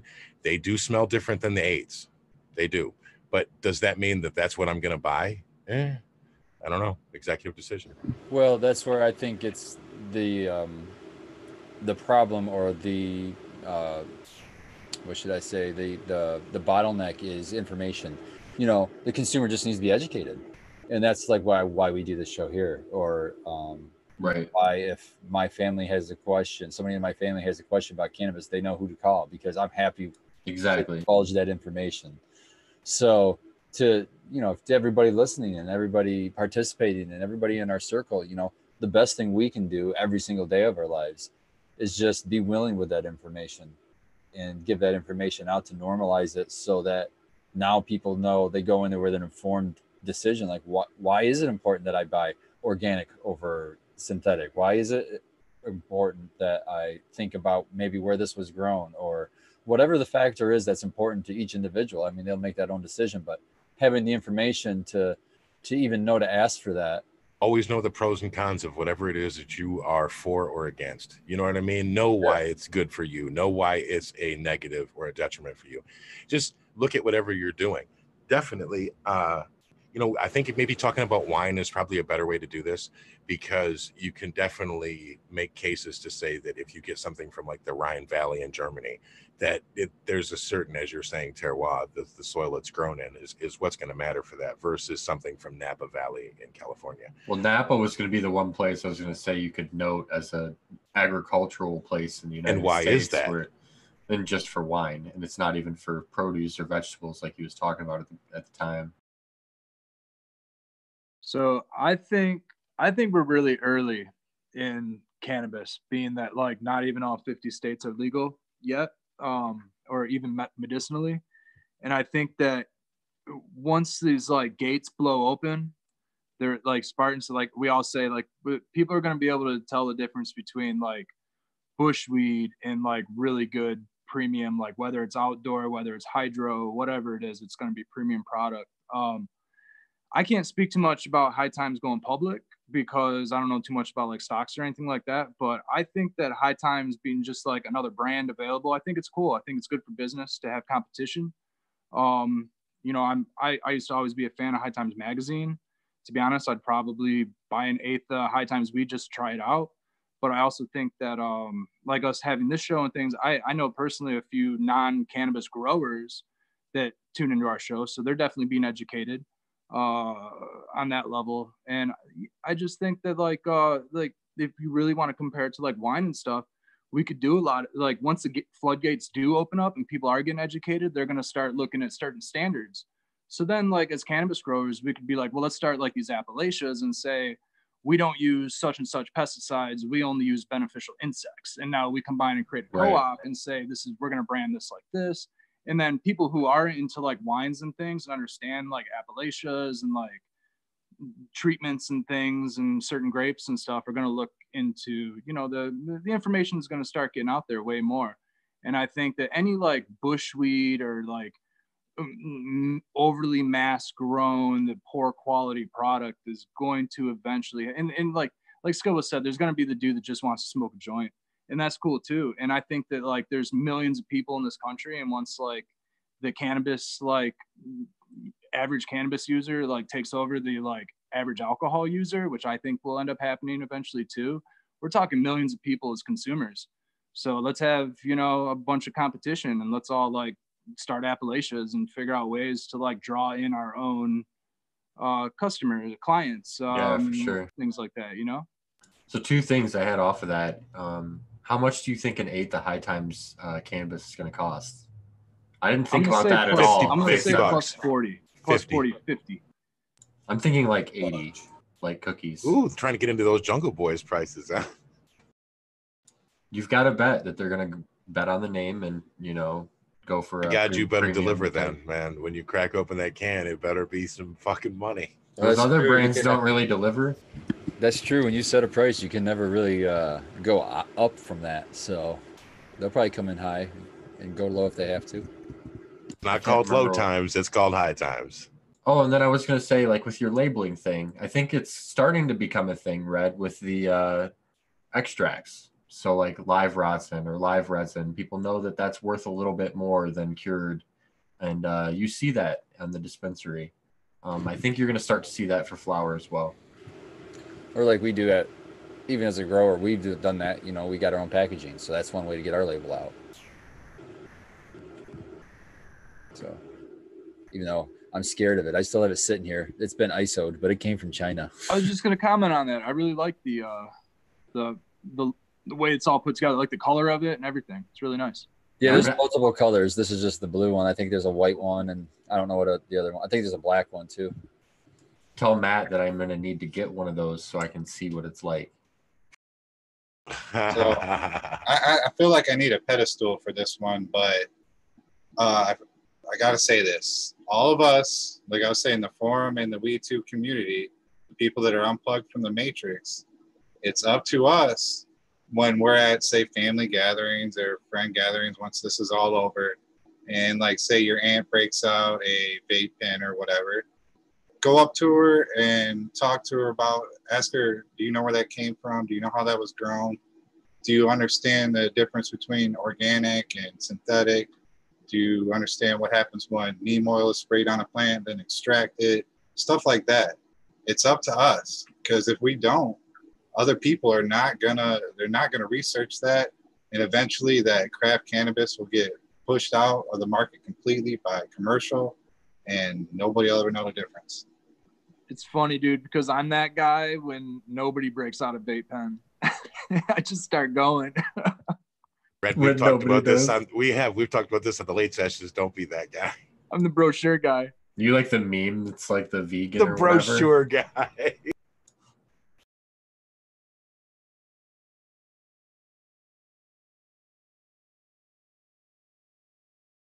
Good times, good times. Um, what does everyone have going on in their garden? I just started flowers, so I don't have anything really to talk about. I took a shitload of clones though.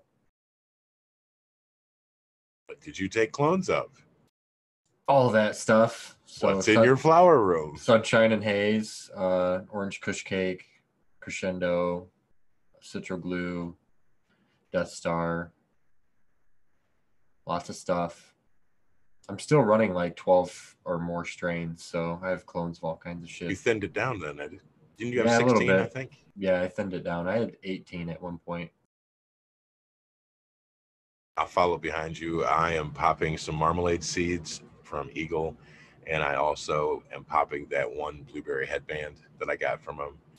I have some GG4 and Skunk One and Veg, and I still have to take clones off of my plants and flower where I've got the sour melon by Mantis in there. I've got the headlights that Spartan gifted, as well as his Spartan glue, uh, Keweenaw, and uh, a couple of ABOGs in there.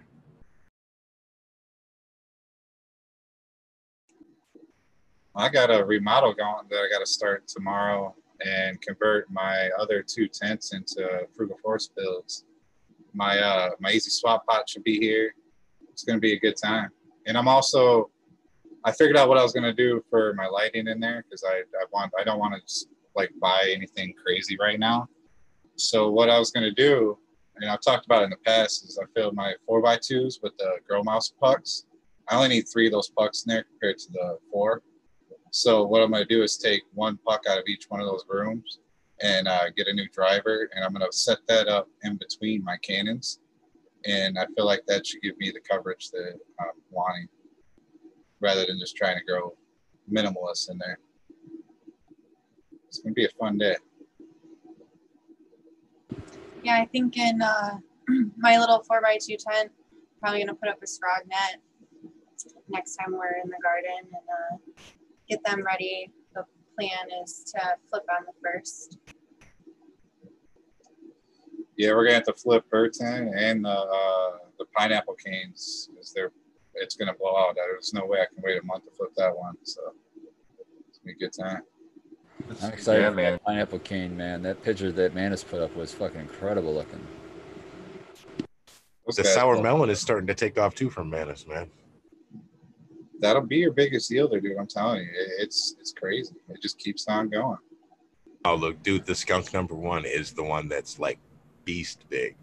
You know, if I was talking to Miss C the other day because she put that awesome big ass paw print picture of the skunk one you guys have, and I'm right there with you, man. Yeah, we're letting her. The one that's in her tent's a little bit bigger than we flipped it before. Because, like I said, uh, if you don't let it get big enough before you flip, you're only getting like two and a half ounces off that thing. I topped it, but I had to like cut it in half so it would be even with the other plant. You know what I did to mine, and I'll recommend is when I was in like middle veg, I like stripped the fuck out of it, you know, because it gets really, really dense and it comes back and it comes back super, super nice. So don't be afraid to rip into her. I've got a sour melon in flower right now that's getting ready to be put in the darkness and then harvested.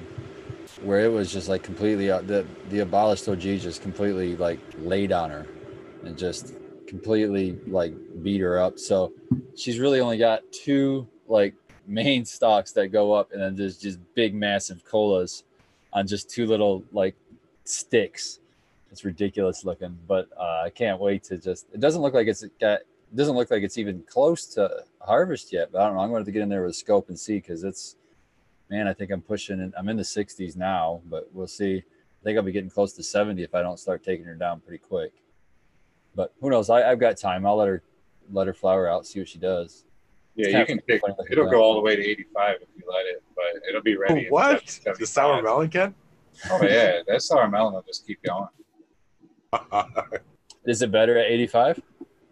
I don't think so. That's when uh, my little brother likes to take it. Is in the high 80s, and I just think it's missing a little bit of the terp profile that I like in it. yeah, that's 12 weeks. I was gonna say his reasoning is he said he thinks it's more of like it gives it more of that upper like sativa effect. So And- he likes to let it go really long. And that 10 days is like another probably two ounces on the plant too. Billy So- Spider was just saying the similar thing about the nine pound hammer cut he has, which is a green cut like I have sequence. And he was running his till I believe it was 75, maybe 80 days. And his purpled out, and he said the same thing. It was giving him a sativa effect at that point, which is not what you're gonna get from like right. I always harvested mine right around 50, 52, somewhere early in there and uh, that's not the effect you're going to get at that point. You're going to be it's a nighttime sleep at that point. So uh, now I'm curious to ru- let mine go a little bit longer. I can let it go like 65 or 70 days. See how that goes. I thought you were going to say 63 is a harvest window for that anyway. I harvest most of my plants at about 63 days, but um some of them I let go like 67 days. And now I have GMO, so that goes long. That's going to be 84 days. 77 days. I would say 77, yeah.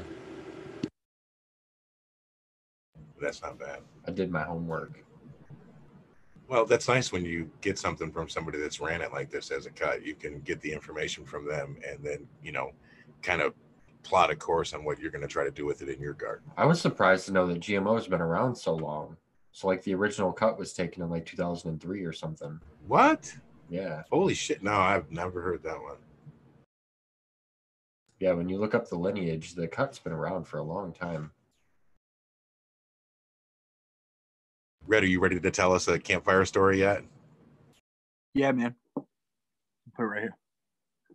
So, in late flower, I have Rainbow Driver, which I'm really excited for. Grape Glee. You know, I talked about that a bunch of times. Um, you guys should check out some of our other uh, Bro Show live episodes where I talk about that. What I talk about is what I'm about to put into late veg, which is um, strawberries and cream, which I haven't flowered out at my um, production facility yet. I've only tested, test ran it and picked a keeper. So I'm really excited. That's a exotic genetic strawberries and cream. So I'm really excited about that one. Uh, and then here's for the campfire story. So since I have a face for radio, um, I got an awesome opportunity to be the uh, the voice for the um, what is it? Phone selection service prompts like basically voice prompts for new standard. So uh, when new standard opens up if you give those guys a call uh, to try to figure out either their business hours or anything We get to hear you? you get to hear me. Absolutely. Yep yep so i i highly suggest everybody once new standard opens up in the next couple weeks uh, they're going to be opening up uh, definitely taking care of the essentials with uh, curbside pickup for starters until we can get through this but yeah man it's gonna be really cool i am that's that's a big campfire Dude. story there Hell yeah, man. That's Oh, a yeah. sweet gig. yeah help helping a good friend out you know for sure I'm gonna have some fun with that uh, automated machine. Eagle, what do you have going right now? Uh, pretty much the same stuff I've been running. I have let things go back a little bit to make some more room for the beautiful loser. I want to work that out a little bit better. Uh, we're a little bit late. If we would have asked, you know, 20 minutes ago, I would have showed you guys back here what's about coming down in the LED tent. That's uh, you know, Dominatrix, the Primal Punch, beautiful losers in there. There's some insane. There's a bunch of stuff in the LED side. Uh, over here, when this flips on, we got some uh, Pine Valleys that is midway and a bunch of stuff over here. Still working on this scrog, and I think I've got a Challenger Deep. Nope, Beard on Fire back here that's uh, about collapsed on itself. Then the bent over plant right there. Oh, the bed. This is the insane membrane that uh, episode one that we were talking about. That was four feet in that uh, three gallon pot, and it was still, you know, bendable. So I decided to bend that bitch right over to the cocoa, and every branch that was bendable, right down to right down to the cocoa, and up out of there into a 12 and a half gallon air pot and we're gonna let it veg a little bit longer right here, and then probably scrog it out and then flower it. Eagle, can I just admire the fact that you get to sit and kick it and bullshit with us, sitting next to all those awesome plants? You're just hanging out with your plants right now, and I think that's awesome. I love this spot. I love this spot. I, I would like that spot too. Hell yeah. And then you work out down there too. That's when they get the extra CO2. You're full of hot air, man. That Eagle HVAC, man. That one plant's gonna be a monster. The one that's bent down like that. Especially if you're gonna Oh. keep vegging it. Well, like I was showing you guys earlier, I'll cut it because you guys probably can't see it. Uh, Yeah, mainline. That's the insane and uh, we swear steps right here. Now keep in mind, I cut a foot off this thing before while I was harvesting. I showed this to uh, Steel Bowl last night.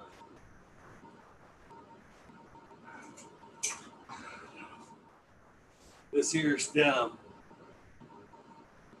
I'd say there's about Like five and a half feet. Yeah, something like that, easy.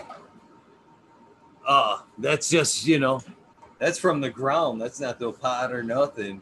And I took a foot off it.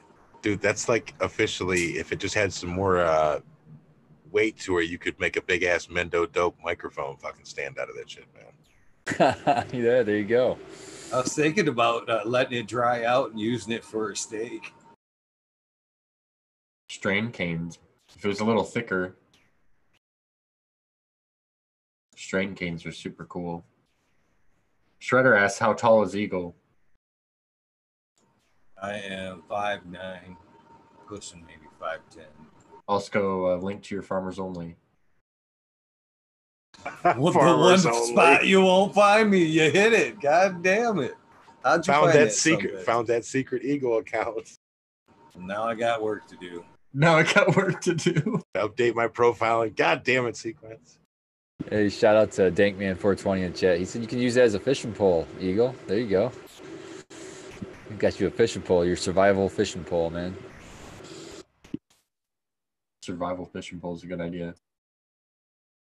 Holy shit, they he's saying in the chat, he says, okay, taller than I thought. He was trying to put you on some Sylvester Stallone type shit with little fucking heeled boots and shit, I guess. Who's the other one? Uh, Tom something. Oh, Tom Cruise? Tom Cruise, Robert yeah, Downey he's Jr. a does short that guy. He's like too. five two eighty. Milk Crate Cruise. No, Crate Cruise. I, funny. I think I'm the short one out of the group, to be honest. Yeah, I'm Red's the shortest. I Five. think. Red is short. Five feet? Is that what you said? no, I'm five eight. Five eight. Okay. Damn, that makes me feel a little red, better right? because when I stand next to these tall fuckers, man, I feel I do feel like the short one. of the group. I'm all You this- torso the- though. Everybody else is a sequoia, right? I'm all torso, he says. Dude, Dinkman says that's his social distance stick. Use that for that, Eagle. Fucking them with it, or do you want it the Indian way where you're slashing people with it? Dude, have you seen Yeah, those videos from India where they're like Dude, they beating just- people they with it? Yeah, those dudes on those mopeds So be fucking taking them funny. motherfucking Those are just man. like no fucks given. There's out there beating the fuck out of them. I'm like, what in the hell is going on? I love that the What's guys are going trying to hurry, so they just hit them faster. Nah, it doesn't matter. The guys are trying to reason with these guys that are beating them, and the guys just keep beating them. Well, it, like that don't one dude's slow taking it in the back until he gets hit in the back of his hand, and then he looks at the cop like, "Oh, you fucking douche! Oh, it's so. How am I supposed to rev my way out of here now?" The guys try to pick up their sandals, getting beat with a stick. The Spartans crying. It's so Shouldn't have been funny. out. though. It's so funny though. Did they- Shouldn't have been out. I just keep seeing the one guy trying to fucking spin out, man. The wheels just spinning out. He's going nowhere. Just getting beat the whole time. Shouldn't have been out. It is funny because You it does seem like the harder dry that out. people try to get away, the harder they hit them. You know what I mean? It's like Yeah, definitely. they're like Take obviously making an effort to like fucking leave, and they're just like beating the shit out of them. Take these thrashings. I'm fucking dead. Miss C doesn't want to laugh, but she's down there laughing too. She was trying to be the classy one. So I looked up GMO. That cut came from uh, and started in 2013, not 2000. There we go. I was there misremembering, but that's a long time, seven years. I remember being blown away by how long it had been around.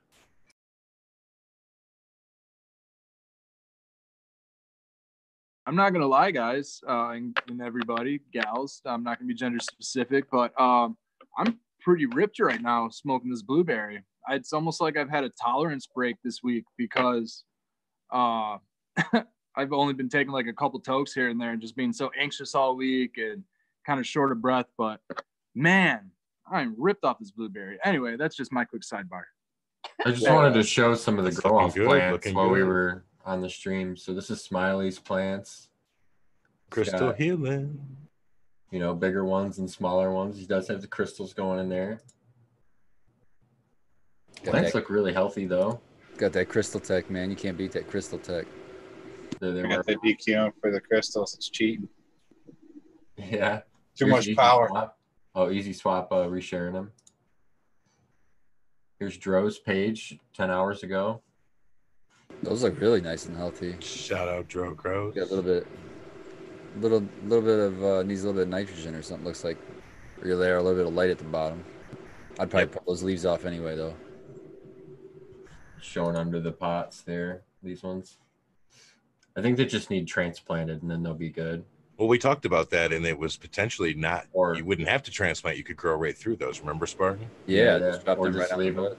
See that worm right there? Yeah, that's cool. I would just take them leaves right off. You just should lollipop this early. Just get rid of them. Oh, those are the very beginning leaves too. Those cotyledon leaves are still on. I'd pull them off too. You don't want to give the pest anywhere to take hold. Get rid of those bottom leaves. And when you have worms, you want to give them the food anyway. So drop that shit to the dirt. Man, those look nice. Man, who's is this? This looks nice. I like the. That's Tommy Trichomes. Amazing. Shout Yeah, out Tommy nice and Trichomes. Oh yeah, I recognize. So he them. said uh, he gave me a tip on this. He uses the radical bags, but flipped inside out, so they're easier to clean. Seams are on the outside that way. those yeah. are like made out of PVC too or something. They're really nice bags. So these you'll see that these are inside out. He did that on. What's he got around the stem? What, what's that? Is that like a tangle root? What- What is It that? looks like some sort of a tag. They're well, probably plant tags. They're Oh, just- It's probably a name tag. I prefer having my name tags on my plants too, rather than the stakes, because then if like How do you do fucking yours, Kate? over your cat's gonna. Um, when I clone in rockwool, I just write the name on there, or if not, then I use stakes. But I'm gonna try to figure out a way to put tags on them like that again, because I like This it was, better uh, when there. When one it's week. attached to the plant. Wow, that's a that's huge. One week. I love that. Shout out second- to High and Tight 420 for that. says second place. so their other plant says first place. Here's the bulldog. Uh oh. Does that audio share? Smiley was talking about this at the Frugal Force about how he always. Uh, no, I don't hear the audio, Okay, good. but he was talking to Frugal Force about um, this um, these updates specifically. He really likes seeing the bulldog in there. Uh, yeah, Stinky, the folded pots, the easy swap pots do work really good. You see in a lot of these that those plants are bigger than the other plants. Yeah, I I like- started two weeks ahead of people, and the people I like that started stone. in the easy swap pots are kicking my butt. These look healthy. Look at the stones in the in the uh, drip trays. I like that. Elevates Yeah. the pots. Gets a little more air. Now you're getting air underneath the root zone too. That's fucking nice. It's a good video. GB Farms 2019.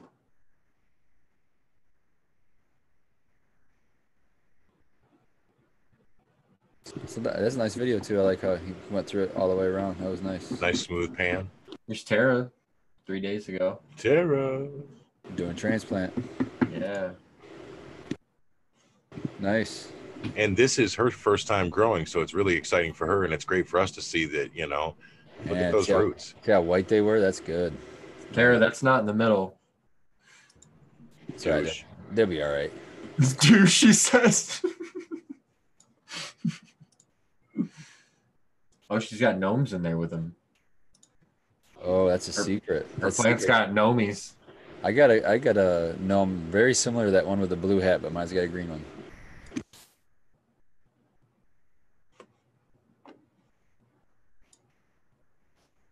These are terrors again. Oh, I like the frogs. the Actually had a living frog in my grill for quite a few months there a few years ago. That was cool. That was last year. But there's been more than one frog. I Michigan don't know J how they get Frog? in there. Said Michigan J Frog?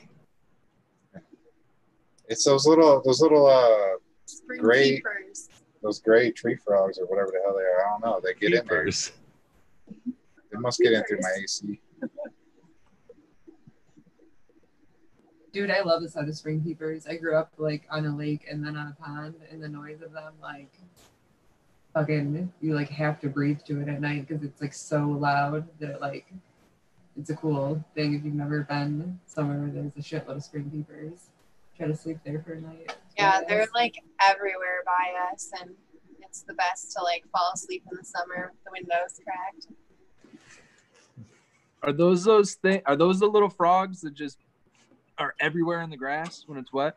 Okay. I was always wondering what the hell those things were. I go to take my dog for a walk when I'm staying out at the farm, and those fuckers are everywhere. He goes crazy. Yeah, like Smiley said, we'll see who adds decorations now. You're on the big screen. Let's see the gnomes and the skulls and the crystals That's and it. everything. Gussy up those grows. Bedazzle your plants. Dude, I have Wow. crystals I'm gonna put in one of my trays just for Smiley as like a side by side. Because I have some pretty good ass crystals written off from these bags. The big wand. The big wand. Use it as plant support. Sour Diesel's gonna soak some seeds. What are you gonna soak, Sour Diesel? I prefer my crystals and lightsabers. Look at Abolish nodding sagely over there. Yes, my young Padawan. Yes. I finally popped my seeds today to replace all of my shit that I killed off. So I'm gonna have some Skittles times Trout times Wilson, some of that Maid of Honor from 420, um, some of that Tuscadero from Scapegoat, um, a company called 83 Genetics that had like a cheese and purple cheese haze times Ken, which sounded good, and then someone at C99 times Durban, and then um, a fancy ways from Pigeons Bugging, which is cherry cream pie times Cindy 99. That sounds like a great menu. Oh, About man. all of those coming up in the next 70 days. Cherry Cindy sounds really interesting. That sounds And like a I- good mix. I still So, haven't Kate- started my fem run, which includes the grow off seeds, which I really want to get popping. But I was gonna try to get my veg lights, but things got weird. So I don't know. I'm hoping I'll be able to still get things popping soon. Spooky camp light weird or just weird? Just weird, man. The whole world got weird. I forgot So- fucking quick.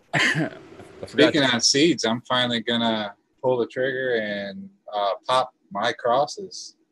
The Pele is gonna go down, and so is the Abomination. I'm gonna do. I want. I think I want to do a set of twelve of both. And what was the Pele again for the cross? That is uh, Fire and Flames times Pineapple Sorbet, F2. As I said, that's the way you got to do it. You got to pop them and see, man. And then you you got to commit twelve. you'll find points, but- you'll find something in there that is worth keeping. Oh, yeah. I'm sure. Yeah. Can't wait. I have my own seeds. I should pop them and just see. You know. And then the thing. the other one you said was the Abomination, which is the abolished OG crossed with the Amnesia Haze, right? Yes. Yep.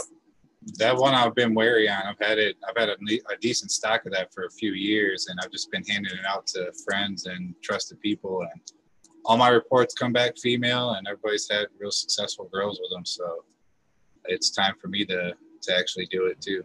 So what does that marriage create, basically, in what you've seen? It seems to be the it gets the OG grease with the amnesia haze, just donkey dick cola.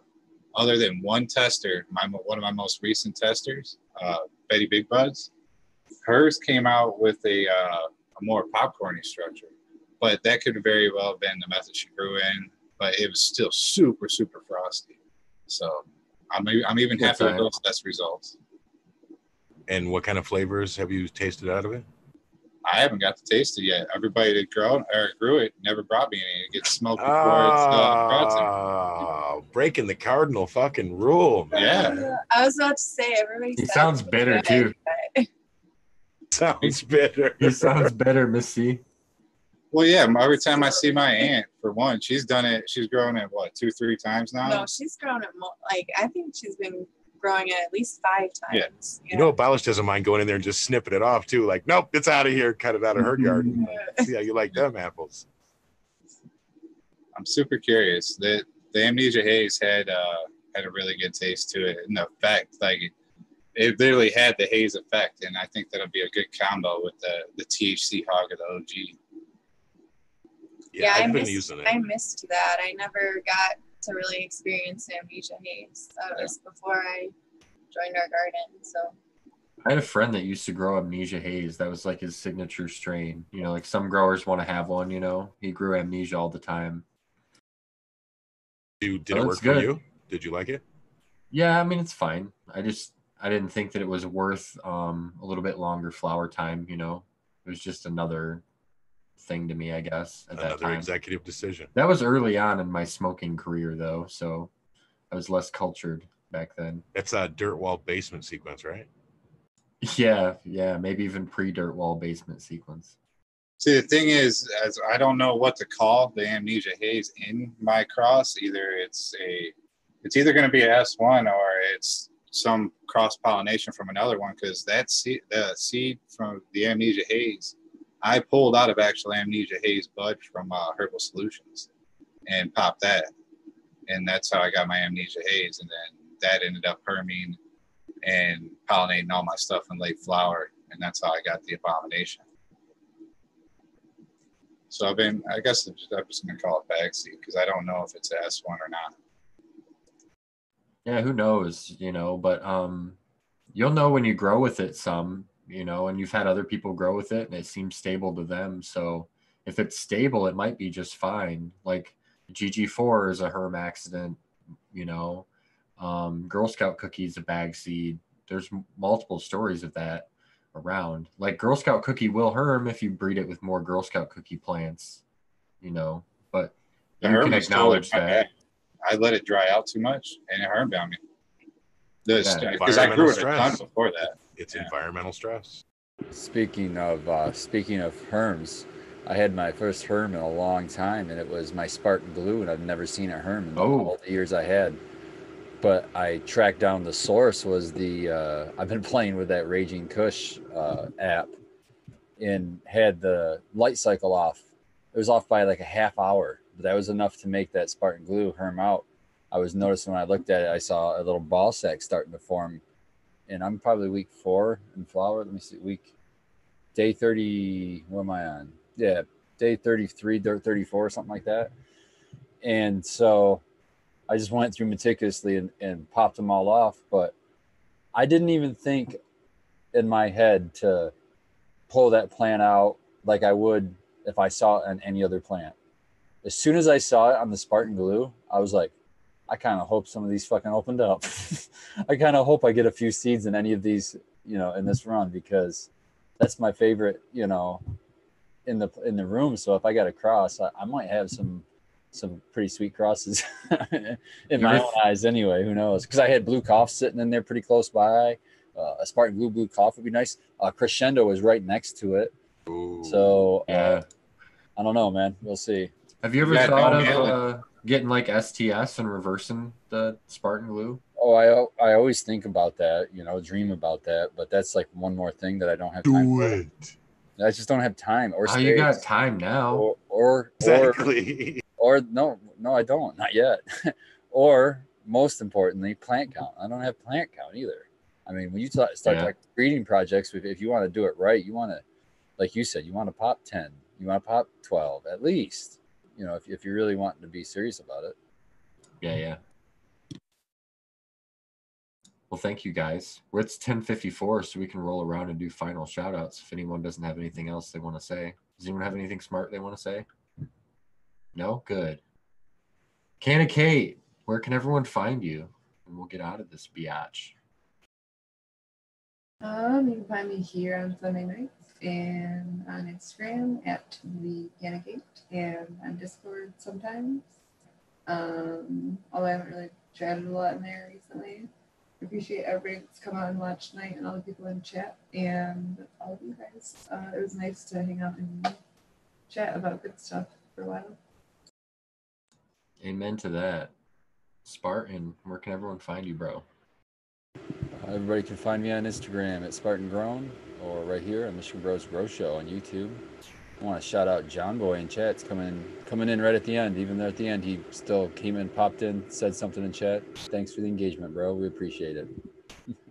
Grows Oh, yeah, man. buddy. Abolished in Miss C. Wallace Farms, and finally mostly on Instagram and wherever you see Michigan Bro Girls Productions. Uh, you can find me on Instagram at Miss Cantaloupe. And uh, may the fruit of force be with you. Oh, he did the Spock hand. He called us Grow Bros again, Scobo. I You're gonna have to smack him. I know. Eagle, where can we find you, bro? Find me here Sunday nights, of course, and now I guess you can find me weeknights 11:30 on my channel. Where I'll That's be much better. Shit, talking shit with God knows whoever. Whoever. Hopefully more of you guys, and you never know who will pop in. So uh, please check that out. I'd greatly appreciate it. Thank Definitely check out my show. Plug that. It's the best one. He told us we can crash his show too if we uh, are watching along and we want to crash into his shit. He said we all have 100% absolutely. Sick, sick. We all have time now, so you might you might catch us every now and again. Uh, it Red, just where can it we? going. Yeah, definitely. Red hung in there the whole time.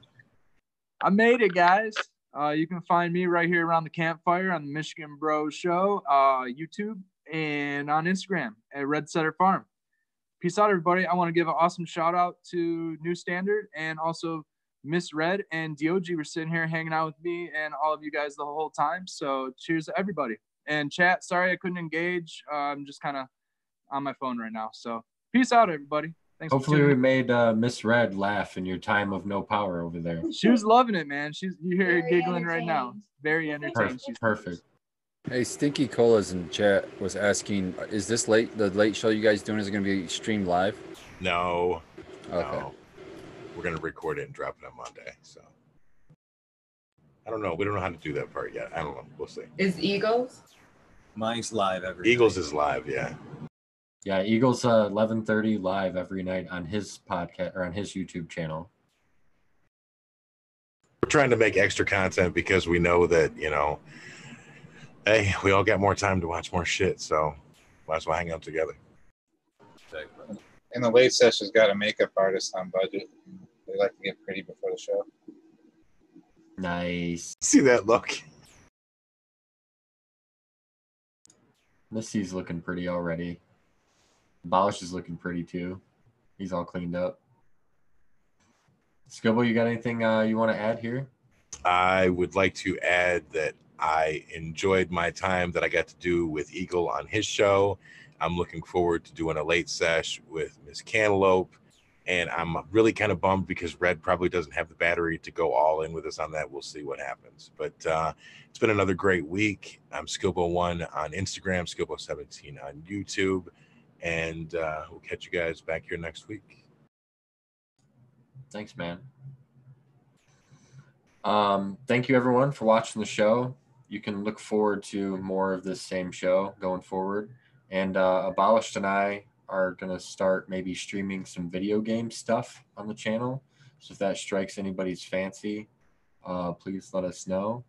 Um, we've got some cool things that we're thinking about doing. So um, stay tuned. Thanks again to our patrons, Dankman Dan and Tara, this this show. Um, have a good night.